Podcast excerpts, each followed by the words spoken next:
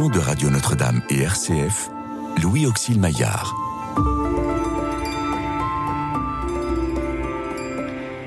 Restez avec nous car le soir approche et déjà le jour baisse.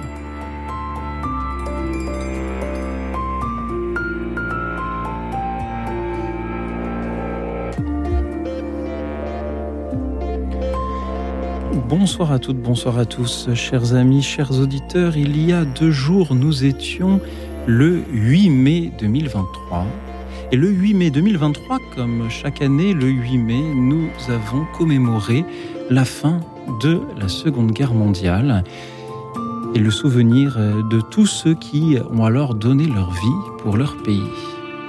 Et c'est pourquoi ce soir, chers amis, j'aimerais vous poser cette question. Aimez-vous votre pays? L'aimez-vous un peu Beaucoup Pas du tout Passionnément À la folie? Pourquoi l'aimez-vous? Et qu'est-ce que cet amour implique dans vos décisions, dans vos choix, dans vos manières d'être, dans vos manières d'aimer, de servir votre prochain au quotidien? Que vous soyez français ou d'une autre nationalité, parlez-nous-en ce soir de cet attachement à la patrie. Parlez-nous-en en nous appelant au 01 56 56 44 00, le 01 56 56 44 00. Merci pour vos appels, pour vos témoignages, pour vos méditations. Merci à tous ceux qui euh, nous suivent et réagissent en direct aussi sur la chaîne YouTube de Radio Notre-Dame. Et enfin, merci à nos invités ce soir venus pour vous écouter, vous répondre et aussi pour euh, témoigner de leur propre attachement à notre pays. Clotilde Brossolet, bonsoir. Bonsoir. Vous êtes directrice éditoriale des éditions Première Partie, également l'auteur de cet ouvrage Catholique de tous les partis, engagez-vous édité chez MAM. Merci d'être venu jusqu'à nous ce soir. Avec joie. À vos côtés, euh, l'amiral Loïc Finas. Bonsoir, amiral. Bonsoir. Merci également euh, d'avoir fait escale dans notre studio. Vous êtes également euh, écrivain et on vous doit plusieurs ouvrages. La liberté du commandement aux éditions des Équateurs, ainsi que ce roman, La Houle s'en aller au levant aux éditions des Équateurs également. Merci d'être venu jusqu'à nous ce soir également.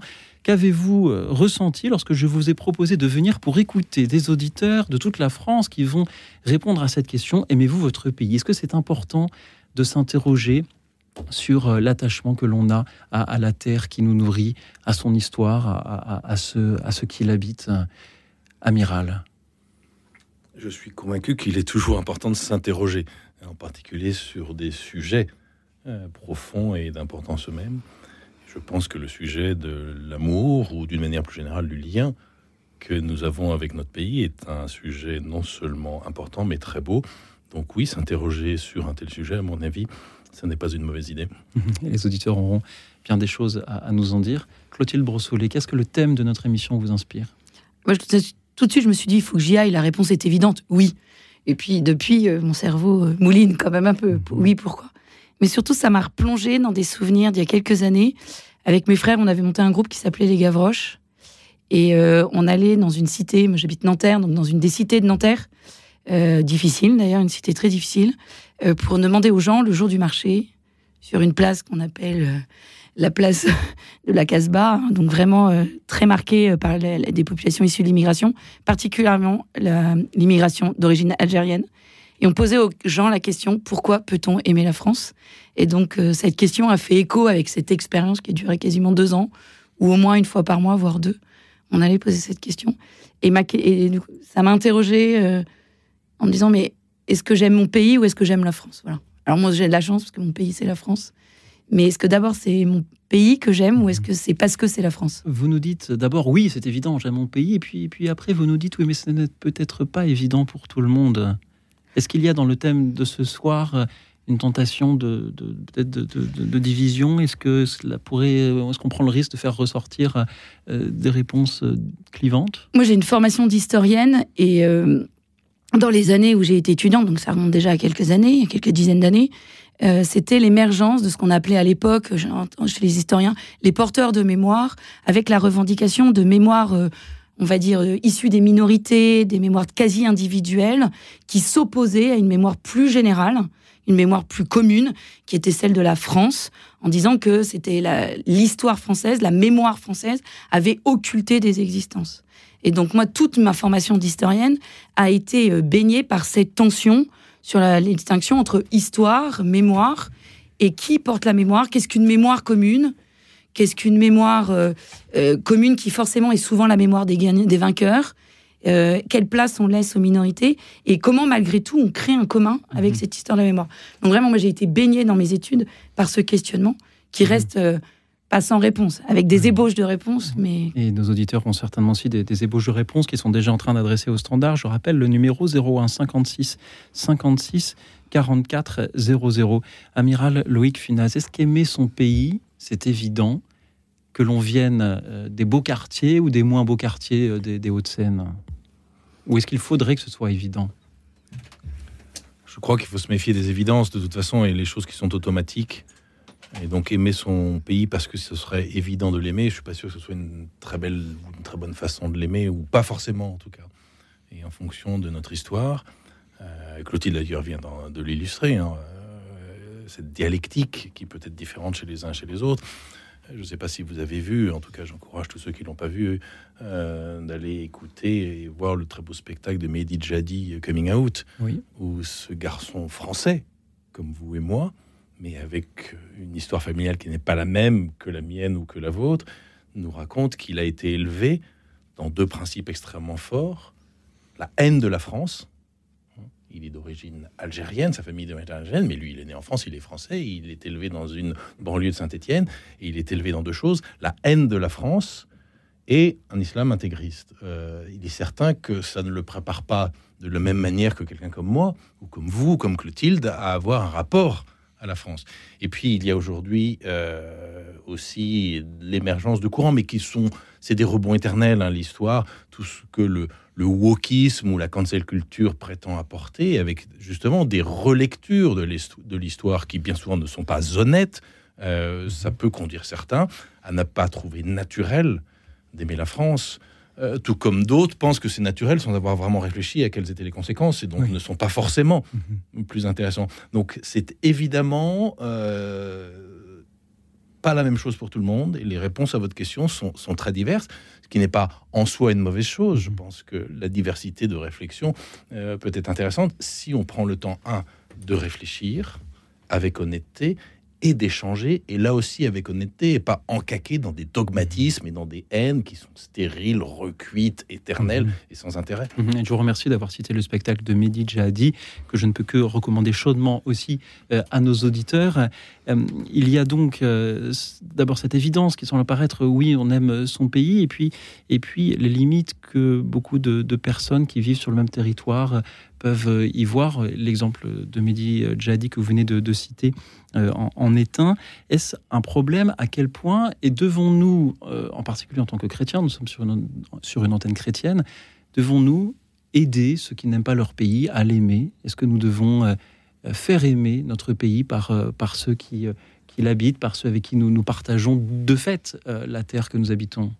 Je crois d'abord, en amont, il ne faut pas oublier une chose que, dont on n'a pas suffisamment conscience en France, c'est que qu'est-ce qu'on met derrière la notion de pays?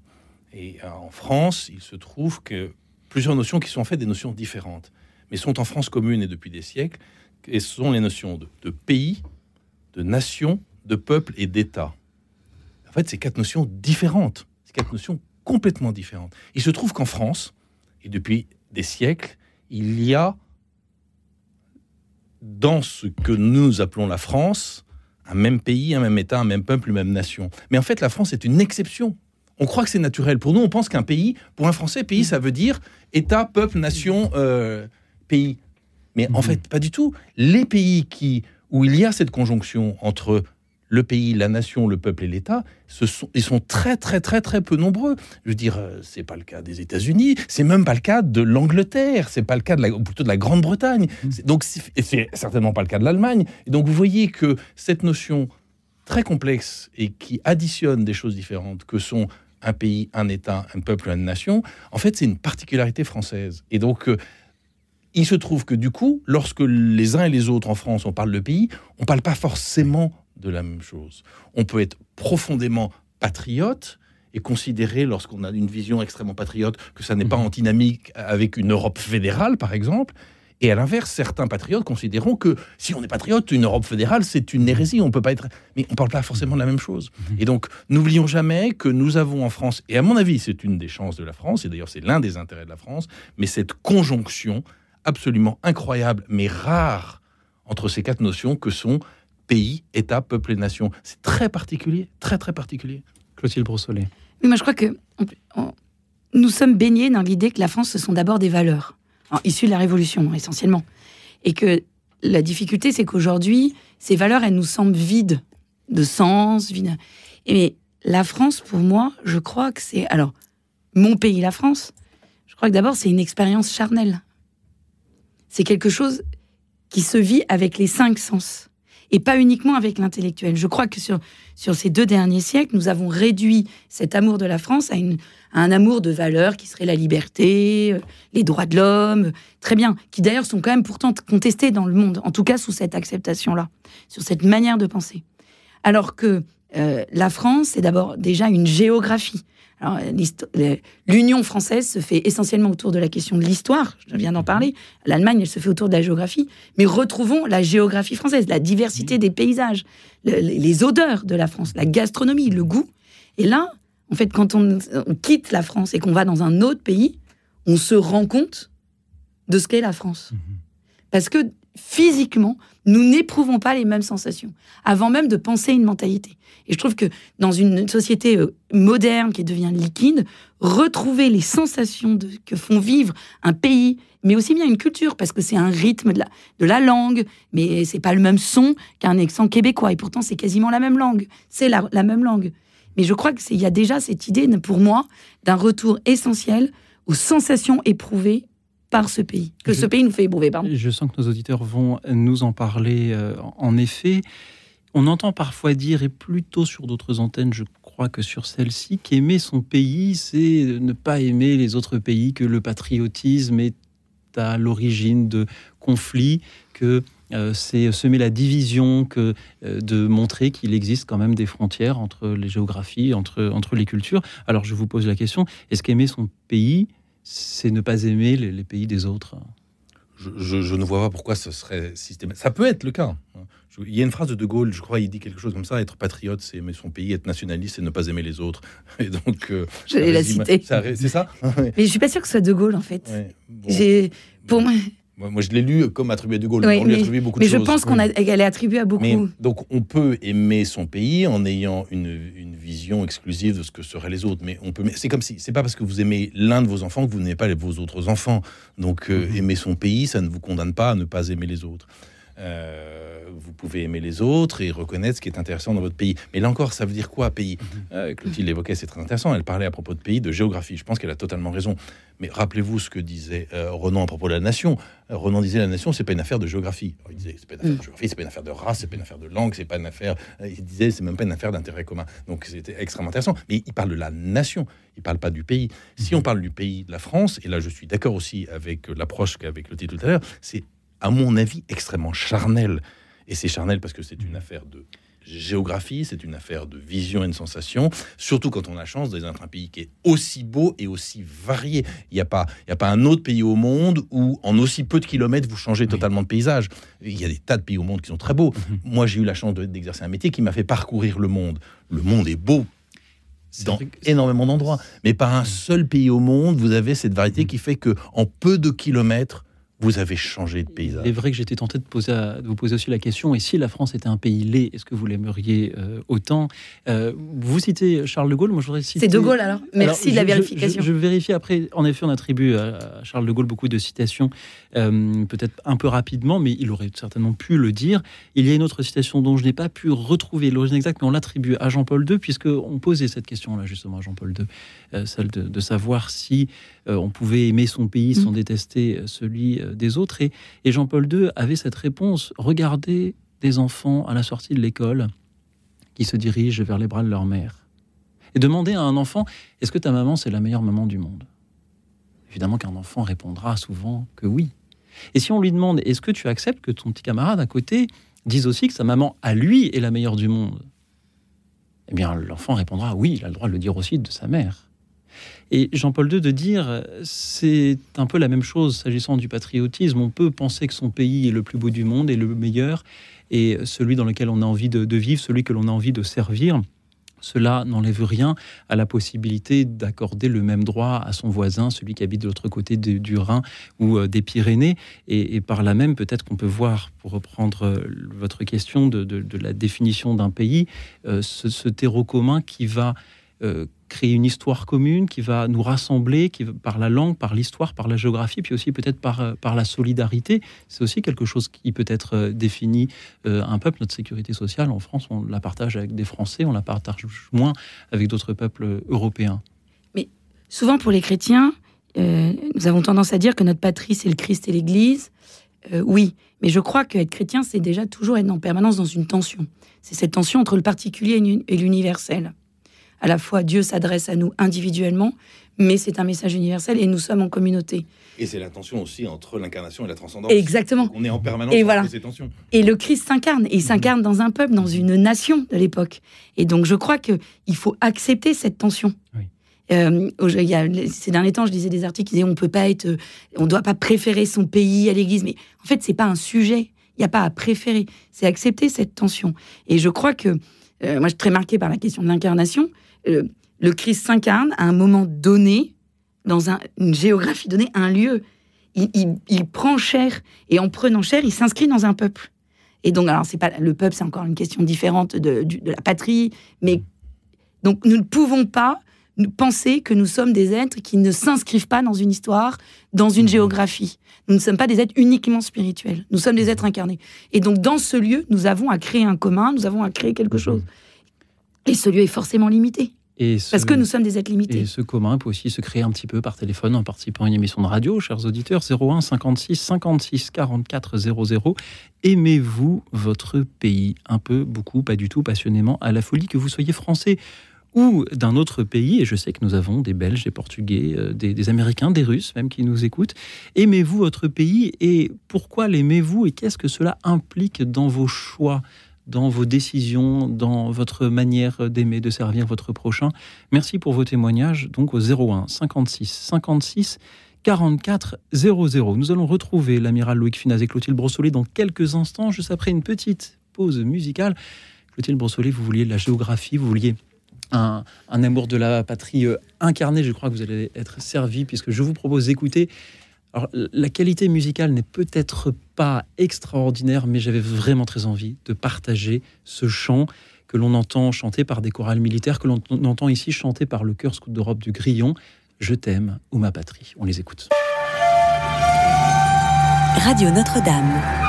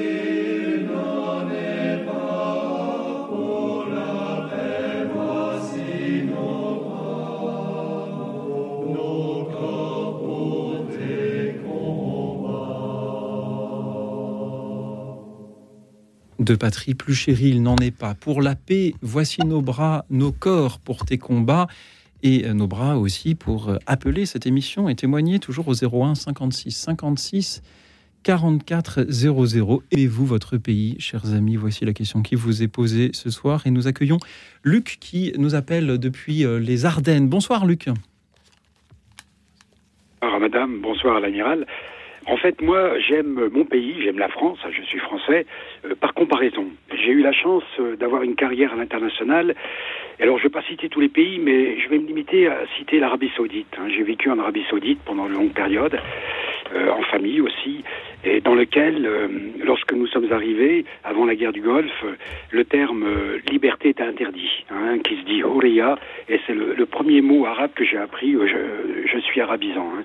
Et en fait, nous étions sous une pression permanente, alors des, des multiples polices, hein, parce que les polices, il y a Shorta, il y a Mourour, il y a, y a, la police aussi de, de religieuse qui nous interdisait d'accéder à un magasin lorsque lorsqu'on annonçait la prière ou durant le temps de la prière, nous n'avons pas droit à la pratique euh, euh, religieuse, puisque la seule pratique qui existe en Arabie Saoudite, c'est l'islam, du fait de la présence de deux villes saintes de Mecca Mukarrama et Medina Munawara.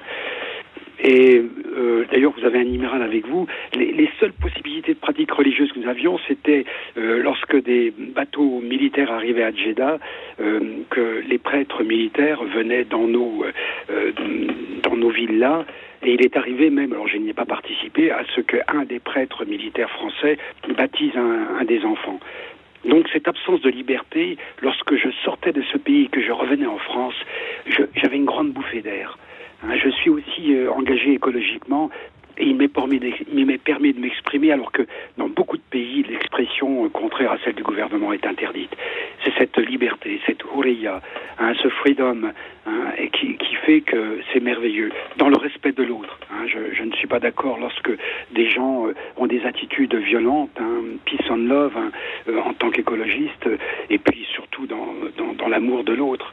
Mais cette liberté, c'est ce qui me fait aimer la France. Voilà ce que je voulais vous dire. Merci Luc pour vos belles paroles de ce soir. La liberté, c'est ce qui me fait aimer la France. Amiral Loïc Finaz, que répondez-vous à Luc? Ah bah, Je ne peux que partager euh, son analyse, sa conviction et ses raisons d'aimer la France pour euh, ce fait-là.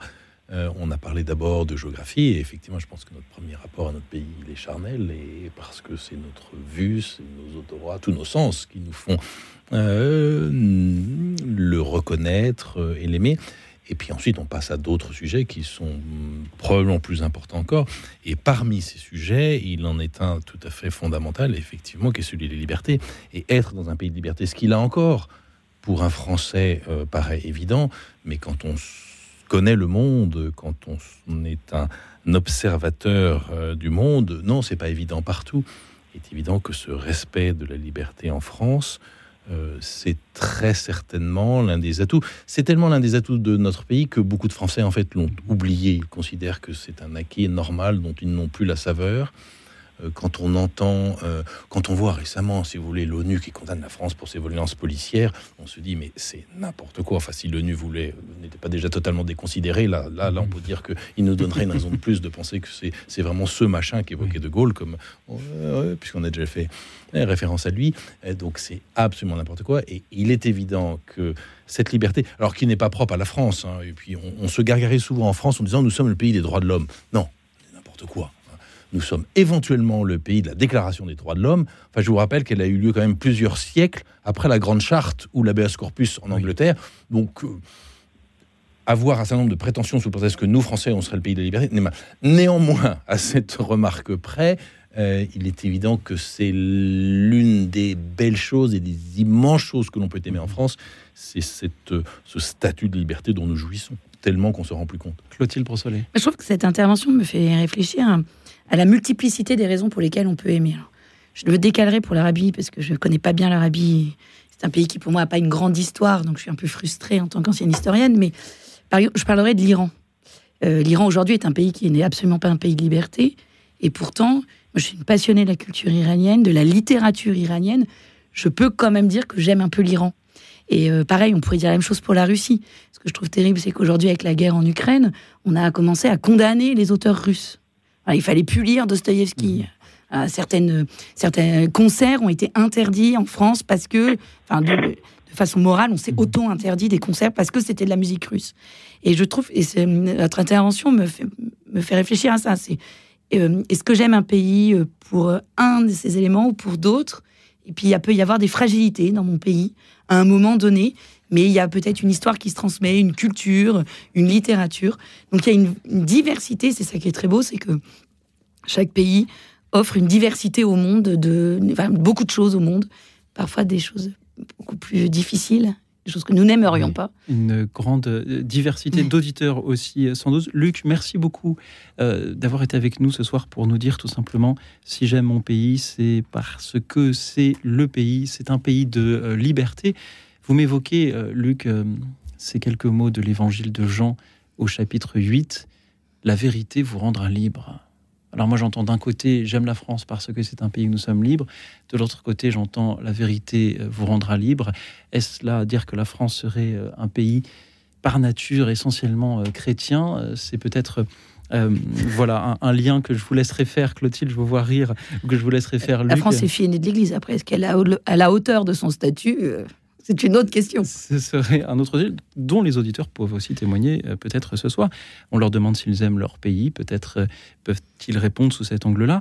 Luc, merci encore d'avoir été avec nous ce soir. Je vous propose, après les Ardennes, d'écouter euh, Nancy, puisque c'est de là qu'Alexis nous appelle. Bonsoir Alexis.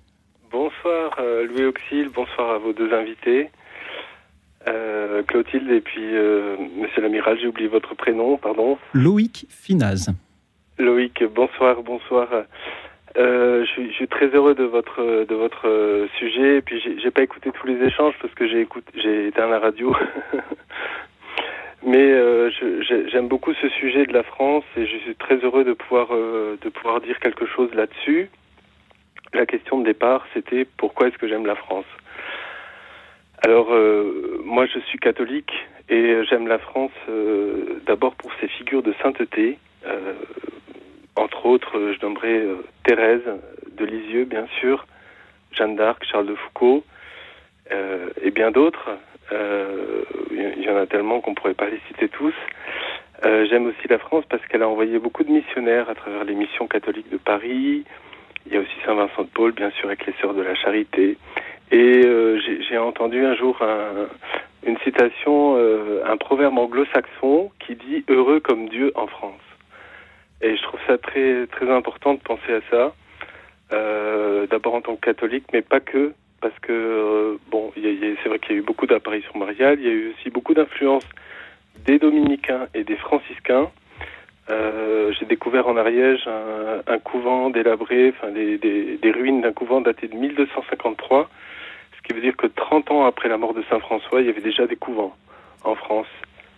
Et c'est assez impressionnant de voir euh, euh, le rayonnement catholique de la France. Ça, c'est une première chose. Euh, par contre, euh, aujourd'hui, je, je, dirais que la France a un peu un maillon faible. je pense qu'elle a oublié un petit peu son identité, qu'elle est en quête d'identité, ce qui fait aujourd'hui que la France est un peu un, un peu une cocotte minute, parce que je pense qu'elle est vraiment, elle a soif, elle a soif de son identité. Et ce qui fait le maillon faible de la France, pour moi, c'est l'opposition droite-gauche. Je pense que la France euh, cherche en fait euh, son unité. Est-ce qu'on va dépasser un jour ce, cette opposition droite-gauche pour euh, avoir un pays qui est fédéré, qui est, qui est ensemble et pas en train de se tirer dans les pattes? Donc ça c'est une question. Où est l'unité de la France?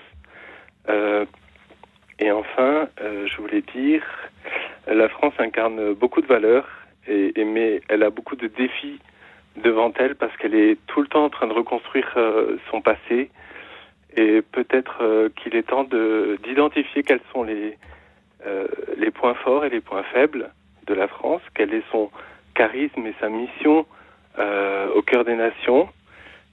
Pour moi c'est un laboratoire d'humanité la France, mais elle est trop souvent victime de récupération politique ou économique, et c'est pour ça qu'elle doit reconstruire une identité forte et structurée à l'abri de ces récupérations qui la qui la minent sans vouloir rebâtir le passé mais en cherchant du côté du, du don, en dehors de toutes les appropriations mythologiques ou idéologiques. pour moi, la force de la France est dans son terroir. Merci Alexis. Merci pour euh, vos belles paroles. Où est l'unité de la France, demandez-vous? Clotilde Brosson. Oui. Pendant, les, euh, pendant les, la campagne des élections présidentielles, là, il y a quelques mois, j'avais rencontré euh, un ami qui est maire, enfin j'ai eu l'occasion de le revoir à ce moment-là, qui est maire d'une ville de cité un peu difficile, particulièrement difficile, où il y a eu beaucoup d'émeutes. Et, et on a eu une longue discussion sur la question de l'identité de la France il était contre ça, il est catholique, et il dit, mais le problème de l'identité, c'est qu'elle est enfermante, et elle se, enfin, elle se cristallise et elle s'enferme. Il dit, moi, je préférerais que nous parlions de vocation de la France. Et je trouve que c'est très intéressant comme approche, parce que euh, aujourd'hui, le terme identité fige quelque chose. Il est récupéré. Et, voilà, il est récupéré, évidemment, mais surtout on fige, parce que quand on parle d'identité, souvent, on rêve d'une France, on va dire, des années, euh, d'une France des Trente Glorieuses, que nous avons un peu idéalisée, avec euh, un faible taux de chômage, une population assez homogène, une classe moyenne qui sert encore de terreau d'intégration. Aujourd'hui, cette classe moyenne a quasiment disparu, ou en tout cas, elle n'existe plus dans le discours public. Et euh, je trouve que si on repart de la question de la vocation de la France, ça nous oblige nous Français, à nous poser la question de ce que nous avons reçu et ce que nous avons à transmettre. Contrairement à l'identité, qui doit incorporer, là, c'est qu'est-ce que j'ai à transmettre? On est plus du côté du don. et, voilà, et c'est là où je vous rejoins, c'est la question du don. C'est en vous entendant de parler du don. Et cela rejoint aussi le début de votre témoignage où vous mettiez en avant, Alexis, ces figures de sainteté. Qu'est-ce que la sainteté si ce n'est justement euh, la charité, euh, le don? Euh, Alexis, restez avec nous. Peut-être que l'amiral Loïc Finaz a aussi une réaction à ce que vous nous avez dit. Bon, on pourrait en avoir beaucoup parce que Alexis nous a dit beaucoup, beaucoup de choses mais je veux seulement rebondir sur euh, euh, cette idée qui me paraît effectivement plus intéressante et plus riche que la vocation, c'est plus intéressant que l'identité. Et là aussi, puisque décidément on va être sous le signe de Gaulle, De Gaulle a une phrase très belle et en fait, euh, plus je plus je vieillis, plus je prends du recul sur les choses, parce que c'est le fait des hommes de mon âge, plus je me dis qu'il avait raison. De Gaulle dit, dit un jour, il existe un lien multiséculaire entre la grandeur de, la France et la liberté du monde. Et plus l'observateur du monde que le marin qui l'a parcouru, que j'ai été, euh, accroît sa réflexion et sa connaissance de ce monde, en tout cas sa perception, plus je me dis que De Gaulle a raison. Mhm. Mais c'est pas une histoire de fierté qu'on devrait avoir quand on entend cette phrase, mais bien d'exigence, ce qui revient bien au commentaire de Clotilde sur la vocation, c'est quelle exigence cela nous lègue-t-il face à cette responsabilité s'il y a effectivement un lien entre la liberté du monde et la grandeur de la France. Et je pense que De Gaulle a raison. Je, peux vous l'illustrer très rapidement par quelque chose qui m'est arrivé et qui m'a profondément marqué. J'ai eu la chance de faire l'école de guerre euh, aux États-Unis. J'ai pas fait l'école de guerre en France. Euh, j'ai ultérieurement dirigé l'école de guerre en France, mais moi, quand j'étais élève à l'école de guerre, c'était aux États-Unis. Et j'ai vécu cette expérience particulière que tous les Français, avant, après moi, la, marine française envoie chaque année l'un de ses officiers faire l'école de guerre, non pas en France, mais aux États-Unis. En fait, elle en envoie un aux États-Unis, un en Angleterre, un en Allemagne et un an sur deux en Italie ou en Espagne. Et donc, l'année où je fais l'école de guerre, moi, je pars aux États-Unis. Et pendant cette année aux États-Unis, toute l'année, sans cesse, les professeurs dans cette école, dont la mission première est de faire comprendre aux Américains que le monde est plus compliqué qu'ils ne l'imaginent, les professeurs sans cesse se tournent vers le français pour lui demander quelle est sa vision du monde, parce qu'ils savent que la vision du monde du français est intéressante. Donc ça, c'est le mm. premier élément très intéressant. Et le deuxième, c'est qu'à chaque fois, on était 35 étrangers dans la promotion de, 250, tous les autres étaient des Américains. Et à chaque fois que les étrangers voulaient faire passer un message aux Américains pour leur dire, attendez, on ne pense pas comme vous, vers qui se tournait-il pour être leur porte-parole? Vers le français. Je n'ai pas une seule fois pensé que c'était lié à ma propre personnalité. J'ai toujours su, compris que c'était parce que j'étais le français du groupe, que ce soit dans la vision des professeurs ou dans la vision des autres officiers qui étaient dans ma promotion. Et à mon avis, c'est à mon échelle très modeste une illustration de cette très belle phrase de De Gaulle. Il existe un lien multiséculaire entre la grandeur de la France et la liberté du monde. Et peut-être notre devoir est-il d'entretenir justement ce lien-là. Merci Alexis d'avoir été avec nous beaucoup à vous et bonne continuation d'émission. Merci, euh, cher euh, Alexis. de nous avoir parlé de ces figures de sainteté, de nous avoir parlé de, l'unité euh, de la France. Merci à tous ceux qui euh, continuent à nous appeler pour euh, répondre à, cette question. Aimez-vous votre pays et pourquoi Nicole est à présent avec nous? Bonsoir Nicole. Oui, bonsoir. Nicole, pourriez-vous éteindre votre radio, s'il vous plaît Voilà. Petit écho. Dites-nous, Nicole, aimez-vous votre pays et pourquoi Alors, j'aime mon pays parce que j'ai la chance d'y être née et que c'est un pays euh, aux multiples paysages, parce que je suis française, mais surtout parce que on y a appris les droits de l'homme et les belles valeurs, même si dans cette démocratie qui n'est pas parfaite euh, actuellement, on se bat pour les faire respecter. Mais voilà, c'est là que j'ai appris à tout cela. J'ai rencontré au long de mon parcours de vie, puisque j'ai bientôt 74 ans, des gens très sympathiques, très riche, très mm, plein d'altruisme. Et voilà, malgré les, chaos de la vie qu'on a tous, euh, ces belles personnes euh, qui pouvaient s'exprimer dans leurs actions diverses et variées, dans les associations, dans les animations de jeunes, voilà, ont fait que j'ai aimé euh, d'autant plus mon pays. Mais voilà, je me dis, est-ce que si j'étais un homme ou même une femme en temps de guerre, est-ce que je voudrais si j'avais la liberté de le faire, me battre pour mon pays et ses valeurs? Parce que tuer, c'est tellement une horreur. Et ce n'est pas dans notre éducation. Et le tu ne tueras pas de la Bible me fracasse aussi, parce que lorsque les guerres arrivent, euh, les, on réquisitionne moult jeunes et on les envoie au combat dans des, un enfer indescriptible traumatisant et contraire aux valeurs. Et les femmes s'y mettent aussi parce qu'il faut bien un peu aussi euh, voilà, être résistante, euh, soutenir le moral des troupes à l'arrière, etc. Mais je me disais que j'aurais bien envie de fuir ailleurs et qu'ailleurs, il y a aussi de belles valeurs parfois, pas partout.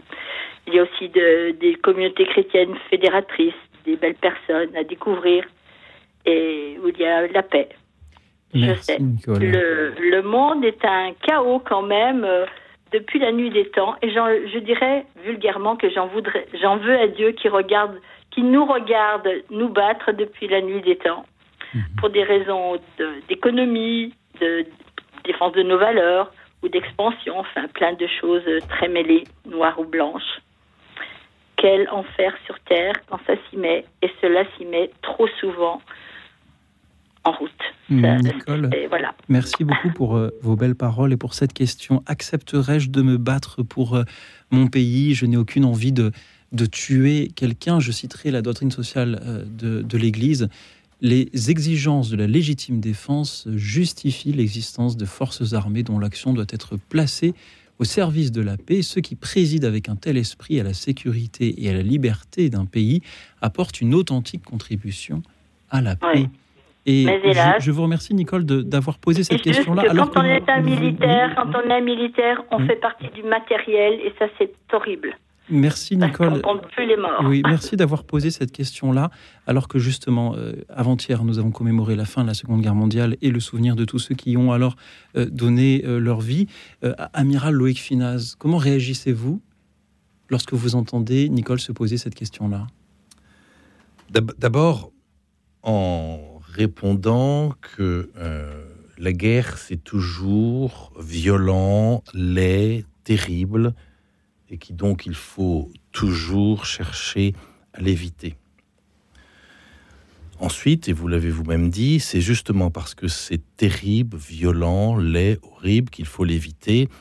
Et c'est pour ça qu'on a des forces armées, pour que, effectivement, aucun agresseur n'ait envie de nous attaquer parce que ça lui coûterait trop cher. Donc il y a dans les démocraties des militaires d'abord pour éviter justement, hein, et c'est le cas de la France, que notre pays soit en guerre.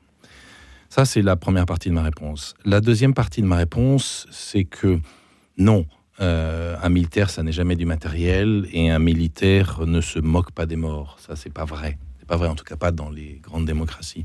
Et c'est d'ailleurs pour cela, et c'est au cœur du processus démocratique, l'armée permet que cette horreur qui est celle de tuer, que Nicole a évoquée, ne soit confiée qu'à un petit nombre pour que les autres en soient libérés.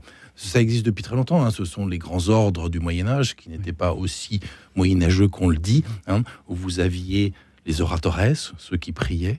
C'est peut-être d'ailleurs ce qui manque aujourd'hui à notre euh, civilisation, c'est qu'il n'en ait pas plus. Il y avait les laboratores, ceux qui travaillaient, c'est-à-dire la majorité des citoyens, et il y avait les bellatores, ceux qui faisaient la guerre, et qui étaient là pour que les autres n'aient pas à le faire. Et ça, c'est au cœur du processus démocratique. Il n'y a pas de grande démocratie qui n'ait pas une armée qui tienne la route. C'est ça qui est le garant d'une démocratie. Et c'est pour ça que les militaires sont les seuls qui ont cette énorme et terrible responsabilité qui est celle de porter la mort pour leur pays. Pour euh, saluer tous euh, les militaires qui euh, défendent leur patrie. On va continuer à en parler ce soir. Nicole, merci d'avoir été avec nous. Merci à tous ceux qui nous appellent toujours au 01 56 56 44 00. Aimez-vous votre pays, chers auditeurs? Pourquoi et qu'est-ce que cela implique euh, dans, votre vie. Merci pour vos appels, pour vos témoignages. Euh, il y a quelques instants, un auditeur nous parlait de l'unité du pays malgré les divergences euh, parfois d'opinion. Et c'est pourquoi je vous propose d'écouter quelqu'un qui a eu des opinions bien tranchées mais qui aimait son pays. Jean Ferrat chante Ma France. Radio Notre-Dame.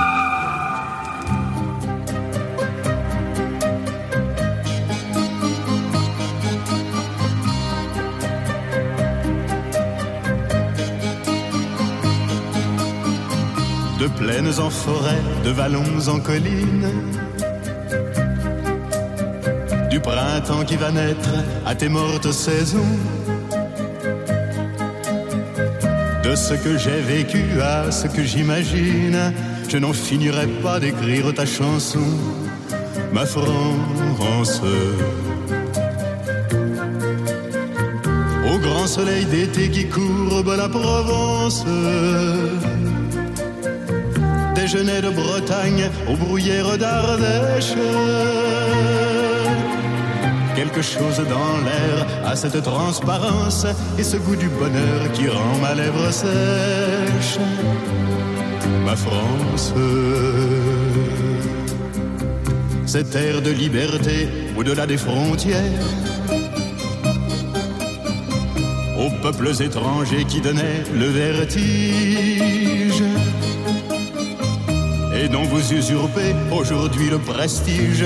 Elle répond toujours du nom de Robespierre, ma France. Celle du vieil Hugo tenant de son exil. Des enfants de 5 ans travaillant dans les mines celle qui construisit de ses mains vos usines, celle dont Monsieur Thiers a dit pour la fusille, ma France.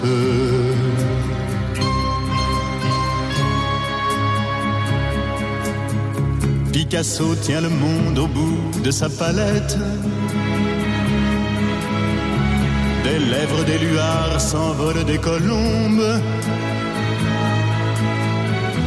n'en finissent pas tes artistes prophètes de dire qu'il est temps que le malheur succombe, ma France. Leurs voix se multiplient à n'en plus faire qu'une. Celle qui paie toujours vos crimes, vos erreurs remplissant l'histoire et ses fausses communes, que je chante à jamais celle des travailleurs. Ma France, celle qui ne possède en or que ses nuits blanches. Pour la lutte obstinée de ce temps quotidien du journal que l'on vend le matin d'un dimanche à l'affiche qu'on colle au mur du lendemain, ma France. Qu'elle monte des mines, descende des collines. Celle qui chante en moi, la belle, la rebelle elle tient l'avenir serré dans ses mains fines, celle de 36 à 68 chandelles. ma France.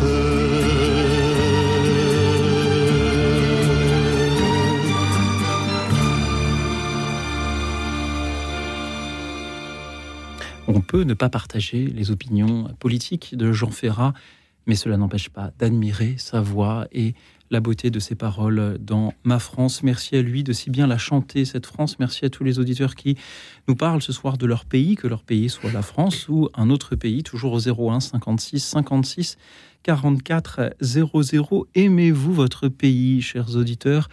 Pourquoi l'aimez-vous et qu'est-ce que cet amour implique dans vos choix de vie, dans votre manière d'être au quotidien?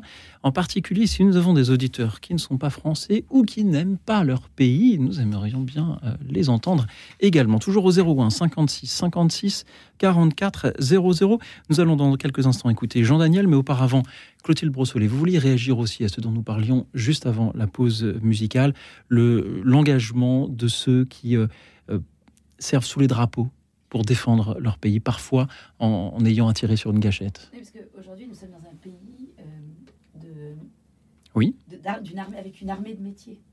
Mais euh, les, premières, Seconde Guerre mondiale, ont été vécues à l'époque euh, d'une conscription qui était universelle. Et, et c'était nos enfants qui partaient au front. moi, j'ai pas mal travaillé sur la question de la violence de guerre quand j'étais étudiante en histoire.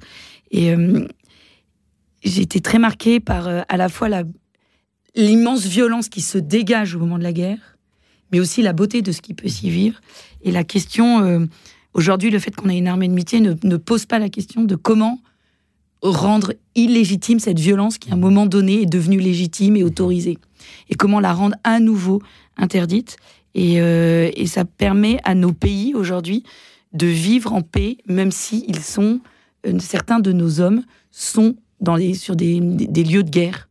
Dans des, voilà, et, euh, et, de continuer à faire vivre cet esprit de paix alors que nous avons des hommes de notre, de notre pays qui se battent. Mhm. Voilà. Merci à eux encore une fois. Amiral Loïc Funaz. Oui, je voudrais rebondir sur à la fois ce que vient de dire Clotilde et ce que tout à l'heure euh, votre auditrice Nicole disait. Elle disait euh, on ne peut pas même se battre, même pour son pays. quand on est à la guerre et qu'on se bat, euh, c'est le pays à ce moment-là est plus que jamais quelque chose d'incarné, pour, reprendre des mots qu'on a déjà utilisés. On ne se bat pas pour son pays qui serait une notion abstraite. On se bat pour protéger sa femme, ses enfants, sa famille, ses amis. Voilà pourquoi on se bat. Et c'est ça qui fait que malgré la violence du combat que vous menez, et c'est aussi la légitime défense que vous évoquiez tout à l'heure, Luxil, euh, on se bat pour cela et c'est incarné, ça donne des raisons de se battre. Ça rend pas le combat euh, moins violent et moins laid, mais ça le légitime, malheureusement. Mais évidemment, entre un pays qui en agresse un autre et un pays qui se défend, c'est pas du tout la même posture. C'est pas du tout la même posture. On ne peut pas aujourd'hui reprocher aux Ukrainiens de tuer mhm dans les combats qu'il mène contre l'agresseur russe, quel que soit, et je partage votre vision, quel que soit l'amour qu'on peut avoir par ailleurs pour la Russie. Mais c'est autre chose, et, tout mélanger d'ailleurs, c'est un peu dommage. Mais je veux dire, les Ukrainiens aujourd'hui, ils se battent pour défendre mm-hmm. leurs femmes et leurs enfants. Mm-hmm. Et c'est totalement concret. Et ça, on ne peut pas leur reprocher. Il n'y a pas de plus grand amour que de donner sa vie pour ceux qu'on aime, pour nous entendre dans l'évangile après-demain. Moi, je remercie encore une fois Nicole euh, d'avoir osé poser cette question-là euh, ce soir et, je crois que c'est aussi un, devoir de se la poser lorsque euh, la, Russie a envahi l'Ukraine. En effet, je me la suis posée aussi, car on entend à la télévision russe des personnes qui disent qu'après l'Ukraine, il faudra aller en Moldavie, il faudra aller en Pologne. Et je me suis demandé, alors, bon, si c'est l'Ukraine qui envahit, c'est loin, j'y vais pas. Mais si c'était la Pologne est-ce que j'irai? Je n'ai évidemment pas la réponse, mais je remercie euh, voilà ceux qui m'ont aidé à me poser cette question. Je remercie Jean-Daniel aussi qui nous rejoint depuis euh, Caen. Bonsoir Jean-Daniel. Bonsoir Maillard, bonsoir Clotilde, bonsoir Amiral. Merci Jean-Daniel d'être avec nous. Aimez-vous votre pays? J'adore la France. J'adore mes racines séculaires. Je suis français breton, palois, parisien, vosgien, normand. Et euh, j'adore la France. Mais euh, au-delà, aujourd'hui, j'aimerais avoir la nationalité européenne. Parce que c'est De Gaulle qui a créé l'Europe, ça faut pas l'oublier. Et pour moi, la, la langue européenne devrait être la langue française. Et je vais peut-être choqué dans mes propos, vous me coupez si je vais trop loin. Euh, pour moi, la guerre euh, Russie-Ukraine est un échec de l'Europe. Je m'explique. De Gaulle, quand il voulait créer l'Europe, il voulait la créer de la pointe du Raz jusqu'à l'Oural, en incluant une partie de la Russie. Et on est plus, géographiquement, on est plus proche de la Russie que des États-Unis. Et c'est un échec de, l'Europe. Jean-Daniel, merci pour vos belles paroles de ce soir. Vous aimez la France, car la France a créé l'Europe. Vous aimeriez avoir une, nationalité euh, européenne. Peut-être que euh, des auditeurs auront sur ce sujet euh, des, avis différemment passionnés, mais je veux vous remercier, Jean-Daniel, d'en avoir parlé. Évidemment, on pense à l'histoire de France et, à ces époques où l'on a fait vivre dans un même pays des personnes de cultures très différentes, car entre la Provence et la Bretagne, ou entre la Bretagne et l'Alsace, il y en a euh, des, différences peut-être euh, similaires à celles qui, euh, peut-être d'une même nature que celles qui distinguent aujourd'hui la France du Portugal ou, le Portugal du Danemark. Jean-Daniel, merci pour cette, cet espoir partagé ce soir. Clotilde Brossolet, qu'aimeriez-vous lui répondre? Merci à vous. Voilà, moi je ne suis pas du tout attachée à l'idée d'avoir une nationalité européenne. Euh, parce que, mais ça dépend de quelle Europe on parle. Si on parle de l'Union européenne, je me sens pas du tout euh, attachée euh, viscéralement, charnellement à cette Union européenne. Euh, voilà, espèce de grand machin euh, qui en plus aujourd'hui me semble un peu en faillite et très éloigné d'ailleurs euh, des Européens. Voilà, je me je me retrouve pas dans la Commission européenne pour être quasiment caricatural.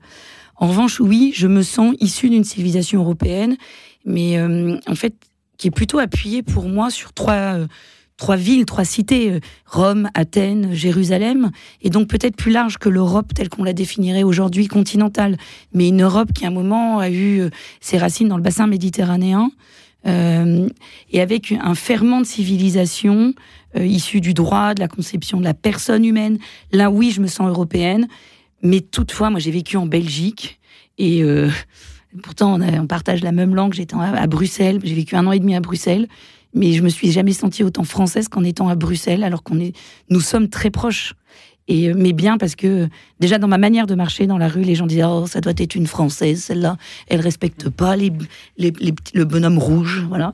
voilà, il y a peut-être de cet ordre-là euh, parce que euh, au printemps, quand il commence à faire beau, à 16 h tout le monde est à la terrasse d'un café, quelles que soient les générations, en train de boire sa première bière en terrasse. Ce ne sont pas du tout des pratiques que nous avons en France un peu dans le nord de la France, parce qu'il y a des zones de contact. C'est tout l'intérêt de la frontière. Je pense qu'on on aura le temps de revenir là-dessus. Il faut des frontières pour qu'il y ait des, des zones de, de, contact, de rencontres. S'il n'y a pas de frontières, il n'y a pas de rencontre possible, à mon avis. Pas de limite, pas de rencontre. Mais euh, voilà, moi, je me sens pas européenne. Euh, au sens de la civilisation, oui. Pas au sens de l'institution européenne. Amiral Loïc Finas. Alors là, pour le coup, je suis en décalage par rapport à Clotilde et la réponse qu'elle a faite. Mais, mais c'est compliqué. Ce sont des sujets qu'il est difficile d'aborder en quelques mots. Euh, mais rappelez-vous ce que j'ai dit tout à l'heure sur la différence entre pays, État, peuple et nation. Euh, je crois qu'un pays, c'est un pays, la France est un pays, et l'Europe n'est pas un pays. En revanche, est-ce que l'Europe pourrait être une nation? Si vous en revenez à la, la très très belle définition hein, qu'on a déjà évoquée de nation par Renan, et il dit quoi Renan? D'abord il dit c'est pas une affaire de race, de géographie, de langue, d'intérêt commun, et il dit c'est un héritage commun de bonnes et de mauvaises choses oui. Que l'on accepte, et ensuite il dit et c'est la volonté d'avoir un destin ensemble et de faire et de construire ensemble.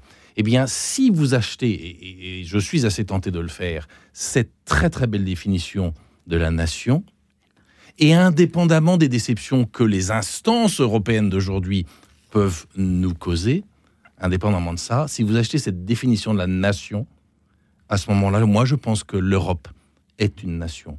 Et j'aimerais faire partie d'une vraie nation européenne. Et je serais heureux que mes enfants aient une carte d'identité européenne. Mais là, on parle de nation. On ne parle pas de pays. Oui. Et je suis convaincu que dans cette Europe nation, il y aurait toujours une place, et probablement même plus belle encore et plus intéressante pour nos pays, qui du coup seraient débarrassés de leur nationalisme stupide, de leur poids étatique et d'un certain nombre de contingences qui pour moi sont des pollutions.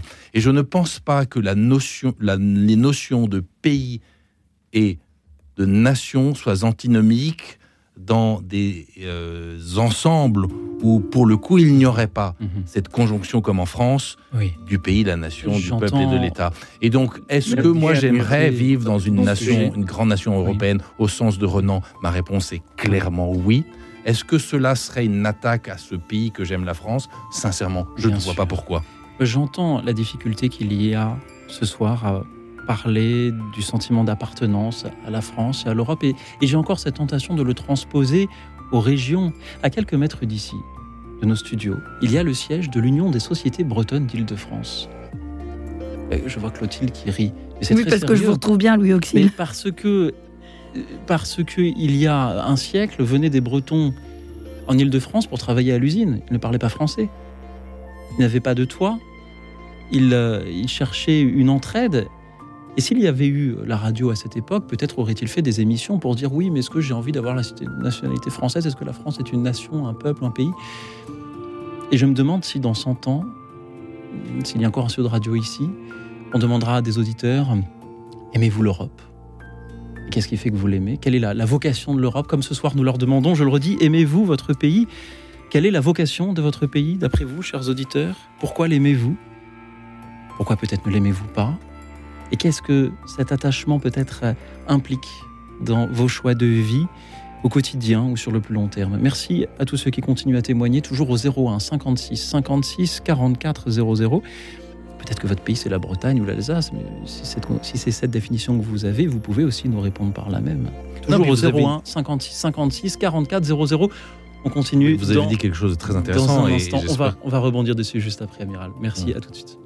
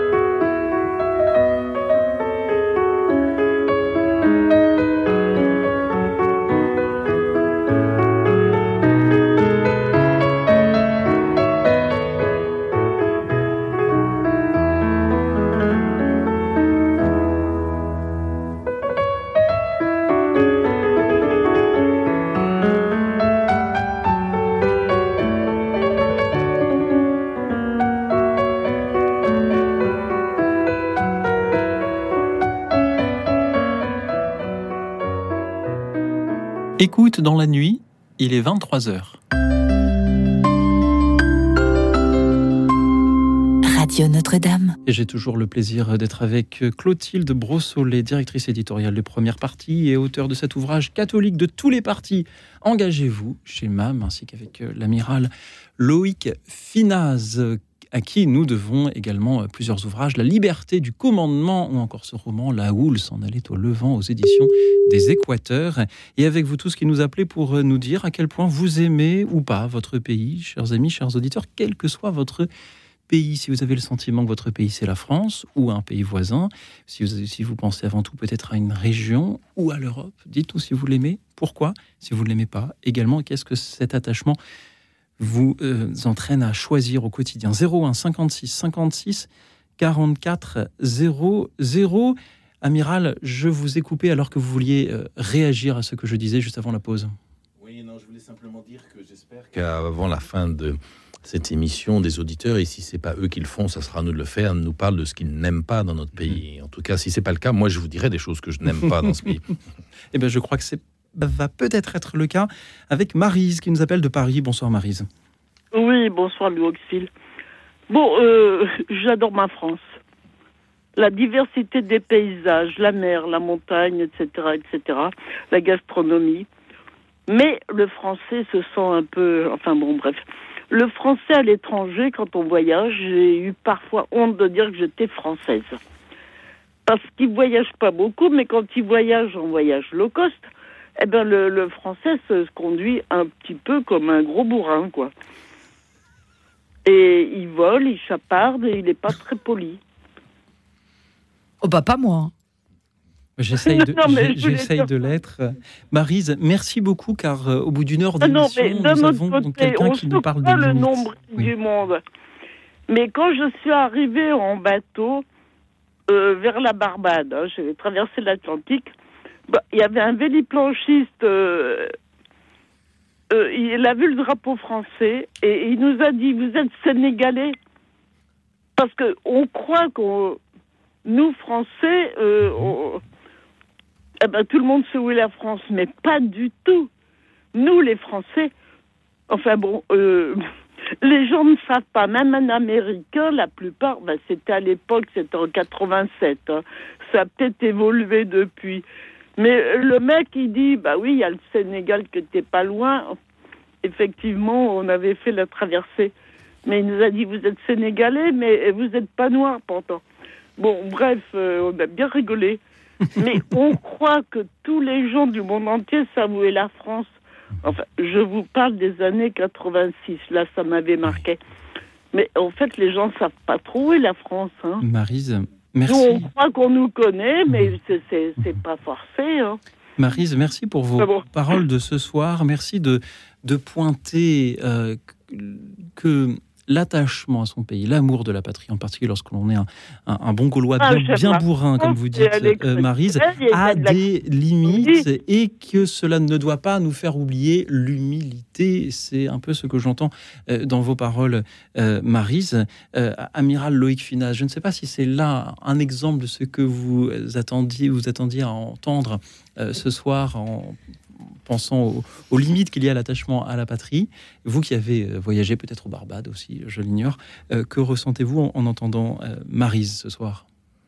Non, je, crains qu'effectivement on puisse parfois euh, déplorer l'image que les Français donnent de notre pays à l'extérieur, mais très honnêtement, ils sont pas pires que les Allemands ou les Chinois. Donc là-dessus, je crains que beaucoup de peuples se rejoignent dans leur travers, que en revanche, euh, on soit convaincu que tout le monde nous connaît, nous apprécie. Non, c'est évidemment un sentiment qui, qui, est totalement erroné. Mais bon, euh, je ne pensais pas à ça en pensant aux gros défauts de notre pays. Mais c'est vrai que si chaque Français, lorsqu'il quitte euh, nos frontières, pensait que l'image qu'il donne est importante et, et s'attachait à donner une meilleure image que ce qui est parfois donné, j'en serais plutôt heureux. Oui. À quoi pensiez-vous alors comme défaut? Au défaut, je, je suis euh, triste euh, que euh, ce pays soit un pays de gens depuis toujours, hein, jaloux et envieux. Et c'est en fait un travers français très ancien puisque c'est la jalousie gauloise.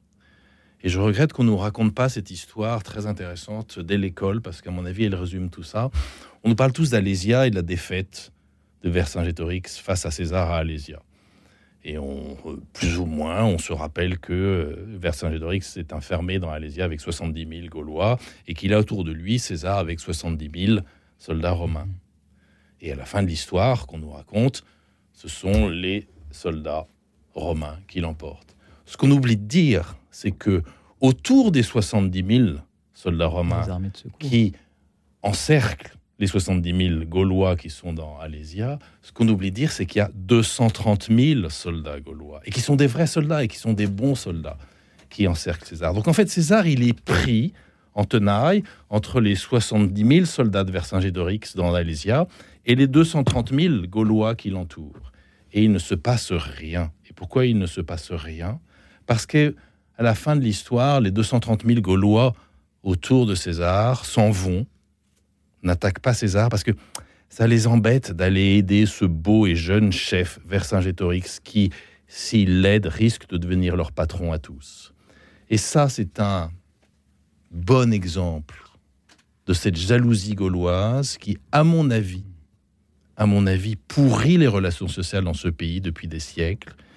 Je ne crois pas que la lutte des classes, je ne crois pas que ce sentiment d'envier permanent en permanence les autres, je ne crois pas que cette incapacité à saluer la réussite et de se réjouir de la réussite des autres, ce soit quelque chose qui permette à un pays de grandir, à une société d'être harmonieuse. Et je pense que cette jalousie gauloise conchit les rapports sociaux dans la France depuis toujours. Et à mon avis, c'est l'un des pires travers si ce n'est notre pays, en tout cas de notre peuple. Nous devrions peut-être consacrer une émission au thème de la jalousie et de l'envie pour penser euh, les blessures de, de la défaite euh, d'Alésia. Clotilde Brossolet. Disons qu'elle serait triste, cette émission. Elle serait terriblement triste. Mais pas forcément, nos auditeurs peuvent avoir du re- de- de- des ressources pour répondre à, à des sujets inattendus, Clotilde. Que vous inspire le témoignage de Marise qui nous parle des limites qu'il y peut y avoir au- à la, fierté d'appartenance à son pays, à l'attachement à la patrie, et puis un peu d'humilité qu'elle regrette que nous n'ayons peut-être pas assez. Alors, j'ai énormément de mal à euh, avoir une image globale des Français. Je- voilà, là-dessus, j'ai du mal. Euh, vous parliez des Français, Marise, à l'étranger, qui se comportent pas très bien. Certes, euh, j'avais envie de me... L'amiral n'a pas parlé des Américains, mais moi j'ai été choquée par l'attitude de certains Américains. Voilà, donc je pense que c'est partout pareil, il y a des abrutis partout. Euh, je découvre cette lecture de la jalou- de l'histoire de France à travers la jalousie et j'avoue que je suis curieuse, donc ça me- mon cerveau commence à, à bouillonner sur le sujet. J'ai envie de dire, peut-être que j'aime la France plus que les Français, mais les Français de chaque époque ont des bonnes raisons d'être pénibles aussi. euh, euh, c'est aussi peut-être parce que le, le Français est révolté, qu'il aime la politique et que je l'aime et que je m'y retrouve et que euh, il passe son temps à râler. Mais s'il râlait pas, ça voudrait dire qu'il serait, il serait satisfait. En tout cas, vous voyez qu'on retrouve ce distinguo entre pays, peuple, Exactement, voilà. nation, État. Gardons-nous aussi peut-être de généraliser. Non, mais moi, j'aime pas les parce que- élites françaises c'est pas aujourd'hui. Parce que l'on rencontre simple. euh, une personne que toutes les personnes de la même nationalité, du même pays, du même peuple se, se ressemblent. Moi, j'aurais une autre histoire à vous raconter. Euh, Maryse ayant pu euh, travailler il y a longtemps, dans une autre vie quasiment, en Tunisie, avec des personnes qui euh, votaient, euh, votaient plutôt euh, dans un bord où on, regrette énormément la colonisation. Je me suis retrouvé à, Bizerte, à Bizerte où il y a eu une base navale française, Menzel Bourguiba plus exactement, et donc avec des, des- personnes qui pensaient que parce que nous étions dans une ancienne colonie, un ancien protectorat pour être plus précis, il fallait absolument faire profil bas, limite ne pas parler français trop dans la rue. Et voilà que nous parlions quand même français à demi-mot, donc et, un monsieur très âgé, euh, au sourire édenté, ridé, nous entend parler français, il se retourne, il se met au garde à vous devant nous et nous chante la Marseillaise. Avec un accent berbère tunisien bien prononcé, mais une fierté immense dans le regard de croiser des Français et de leur chanter la Marseillaise. Alors nous l'avons laissé chanter, je me chantais un peu avec lui, et puis je lui ai demandé, mais pourquoi? Et il se souvenait d'avoir euh, combattu euh, les armées de, de Rommel aux côtés des Français. Et il y a donc, euh, dans les rencontres que l'on peut faire à l'étranger, aussi des, des regards de bienveillance, des regards d'amitié euh, quand on est français. Et je voulais vous le raconter, Marise. Merci encore une fois d'avoir été avec nous et de nous avoir invités à l'humilité. Nous accueillons maintenant Laurent depuis Bois-Colombes. Bonsoir, Laurent. Laurent, m'entendez-vous? Oui, vous m'entendez? Formidable, Laurent. Je vous entends. Aimez-vous votre pays, Laurent? Alors, c'est un petit peu compliqué. Donc, je suis un Français de souche, hein, euh, de très vieille souche. hein. Mon arrière-grand-père a, fait Verdun. Mon grand-père a vu son frère mourir pendant la deuxième. Mon père a fait l'Algérie. Et moi, j'ai fait un conflit aussi. Maintenant, euh, la société évolue énormément, hein, donc euh, je ne suis pas d'accord avec les, propos de, l'amiral, entre autres. Euh, il a parlé par exemple des violences policières en France. bien sûr, il y a eu des, violences policières inacceptables en France, spécialement dans les manifestations de Gilets jaunes, où il y a quand même eu 128 œils crevés et des mains coupées. Donc je ne sais pas si M. l'amiral a été dans les manifestations, voir ce qui se passait. Et j'ai vu euh, la police française taper sur des personnes âgées, sur des jeunes aussi. Hein. Donc moi, ça, je l'ai vu de mes yeux. Donc euh, j'ai pas, je suis un petit peu vexé par les propos de l'amiral. Je ne sais pas euh, dans quel monde il vit. Ensuite, l'Europe, je voudrais quand même rappeler que les Français n'en voulaient pas. Hein. L'espace Schengen, les Français ont dit non, et ça a été de manière autoritaire qu'on nous a mis dans l'Europe. donc, bah moi, je, oui, j'ai un petit peu une perte d'identité. Hein par rapport à mon pays. Hein, euh. Et puis, euh, je voudrais dire aussi, si demain il y avait un conflit massif, euh, qui irait pour se battre pour la France À savoir qu'il reste 20 ou 30% de Français de souche. Est-ce que les 70% de Français d'origine variée iraient se battre pour la France? Ça, c'est une question qui est importante. Est-ce qu'on pourrait supporter, par exemple, un combat de haute intensité, comme il se passe en ce moment en Ukraine? La réponse est non. Et puis, euh, pour Monsieur l'amiral, je voudrais lui dire aussi que bah, on a supprimé l'armée française, hein, ça c'est un fait. Hein, on n'a plus, plus, énormément de moyens. Donc, euh, bah, écoutez, moi j'ai vécu assez longtemps à l'étranger. Euh, je pensais même finir ma vie à l'étranger parce que j'étais déçu de ce qui se passait dans mon pays. Et finalement, je suis revenu en France parce que je vais mourir là, je suis né là. Mais euh, voilà, donc j'ai un sentiment un, petit peu mitigé. Et en ce qui me concerne, euh, monsieur l'amiral, euh, moi je n'irai plus mourir pour la France parce que je considère que c'est assez délétère dans ce pays-là. Hein. Et nous avons une perte de valeur culturelle aussi. Hein. Moi, je suis chrétien.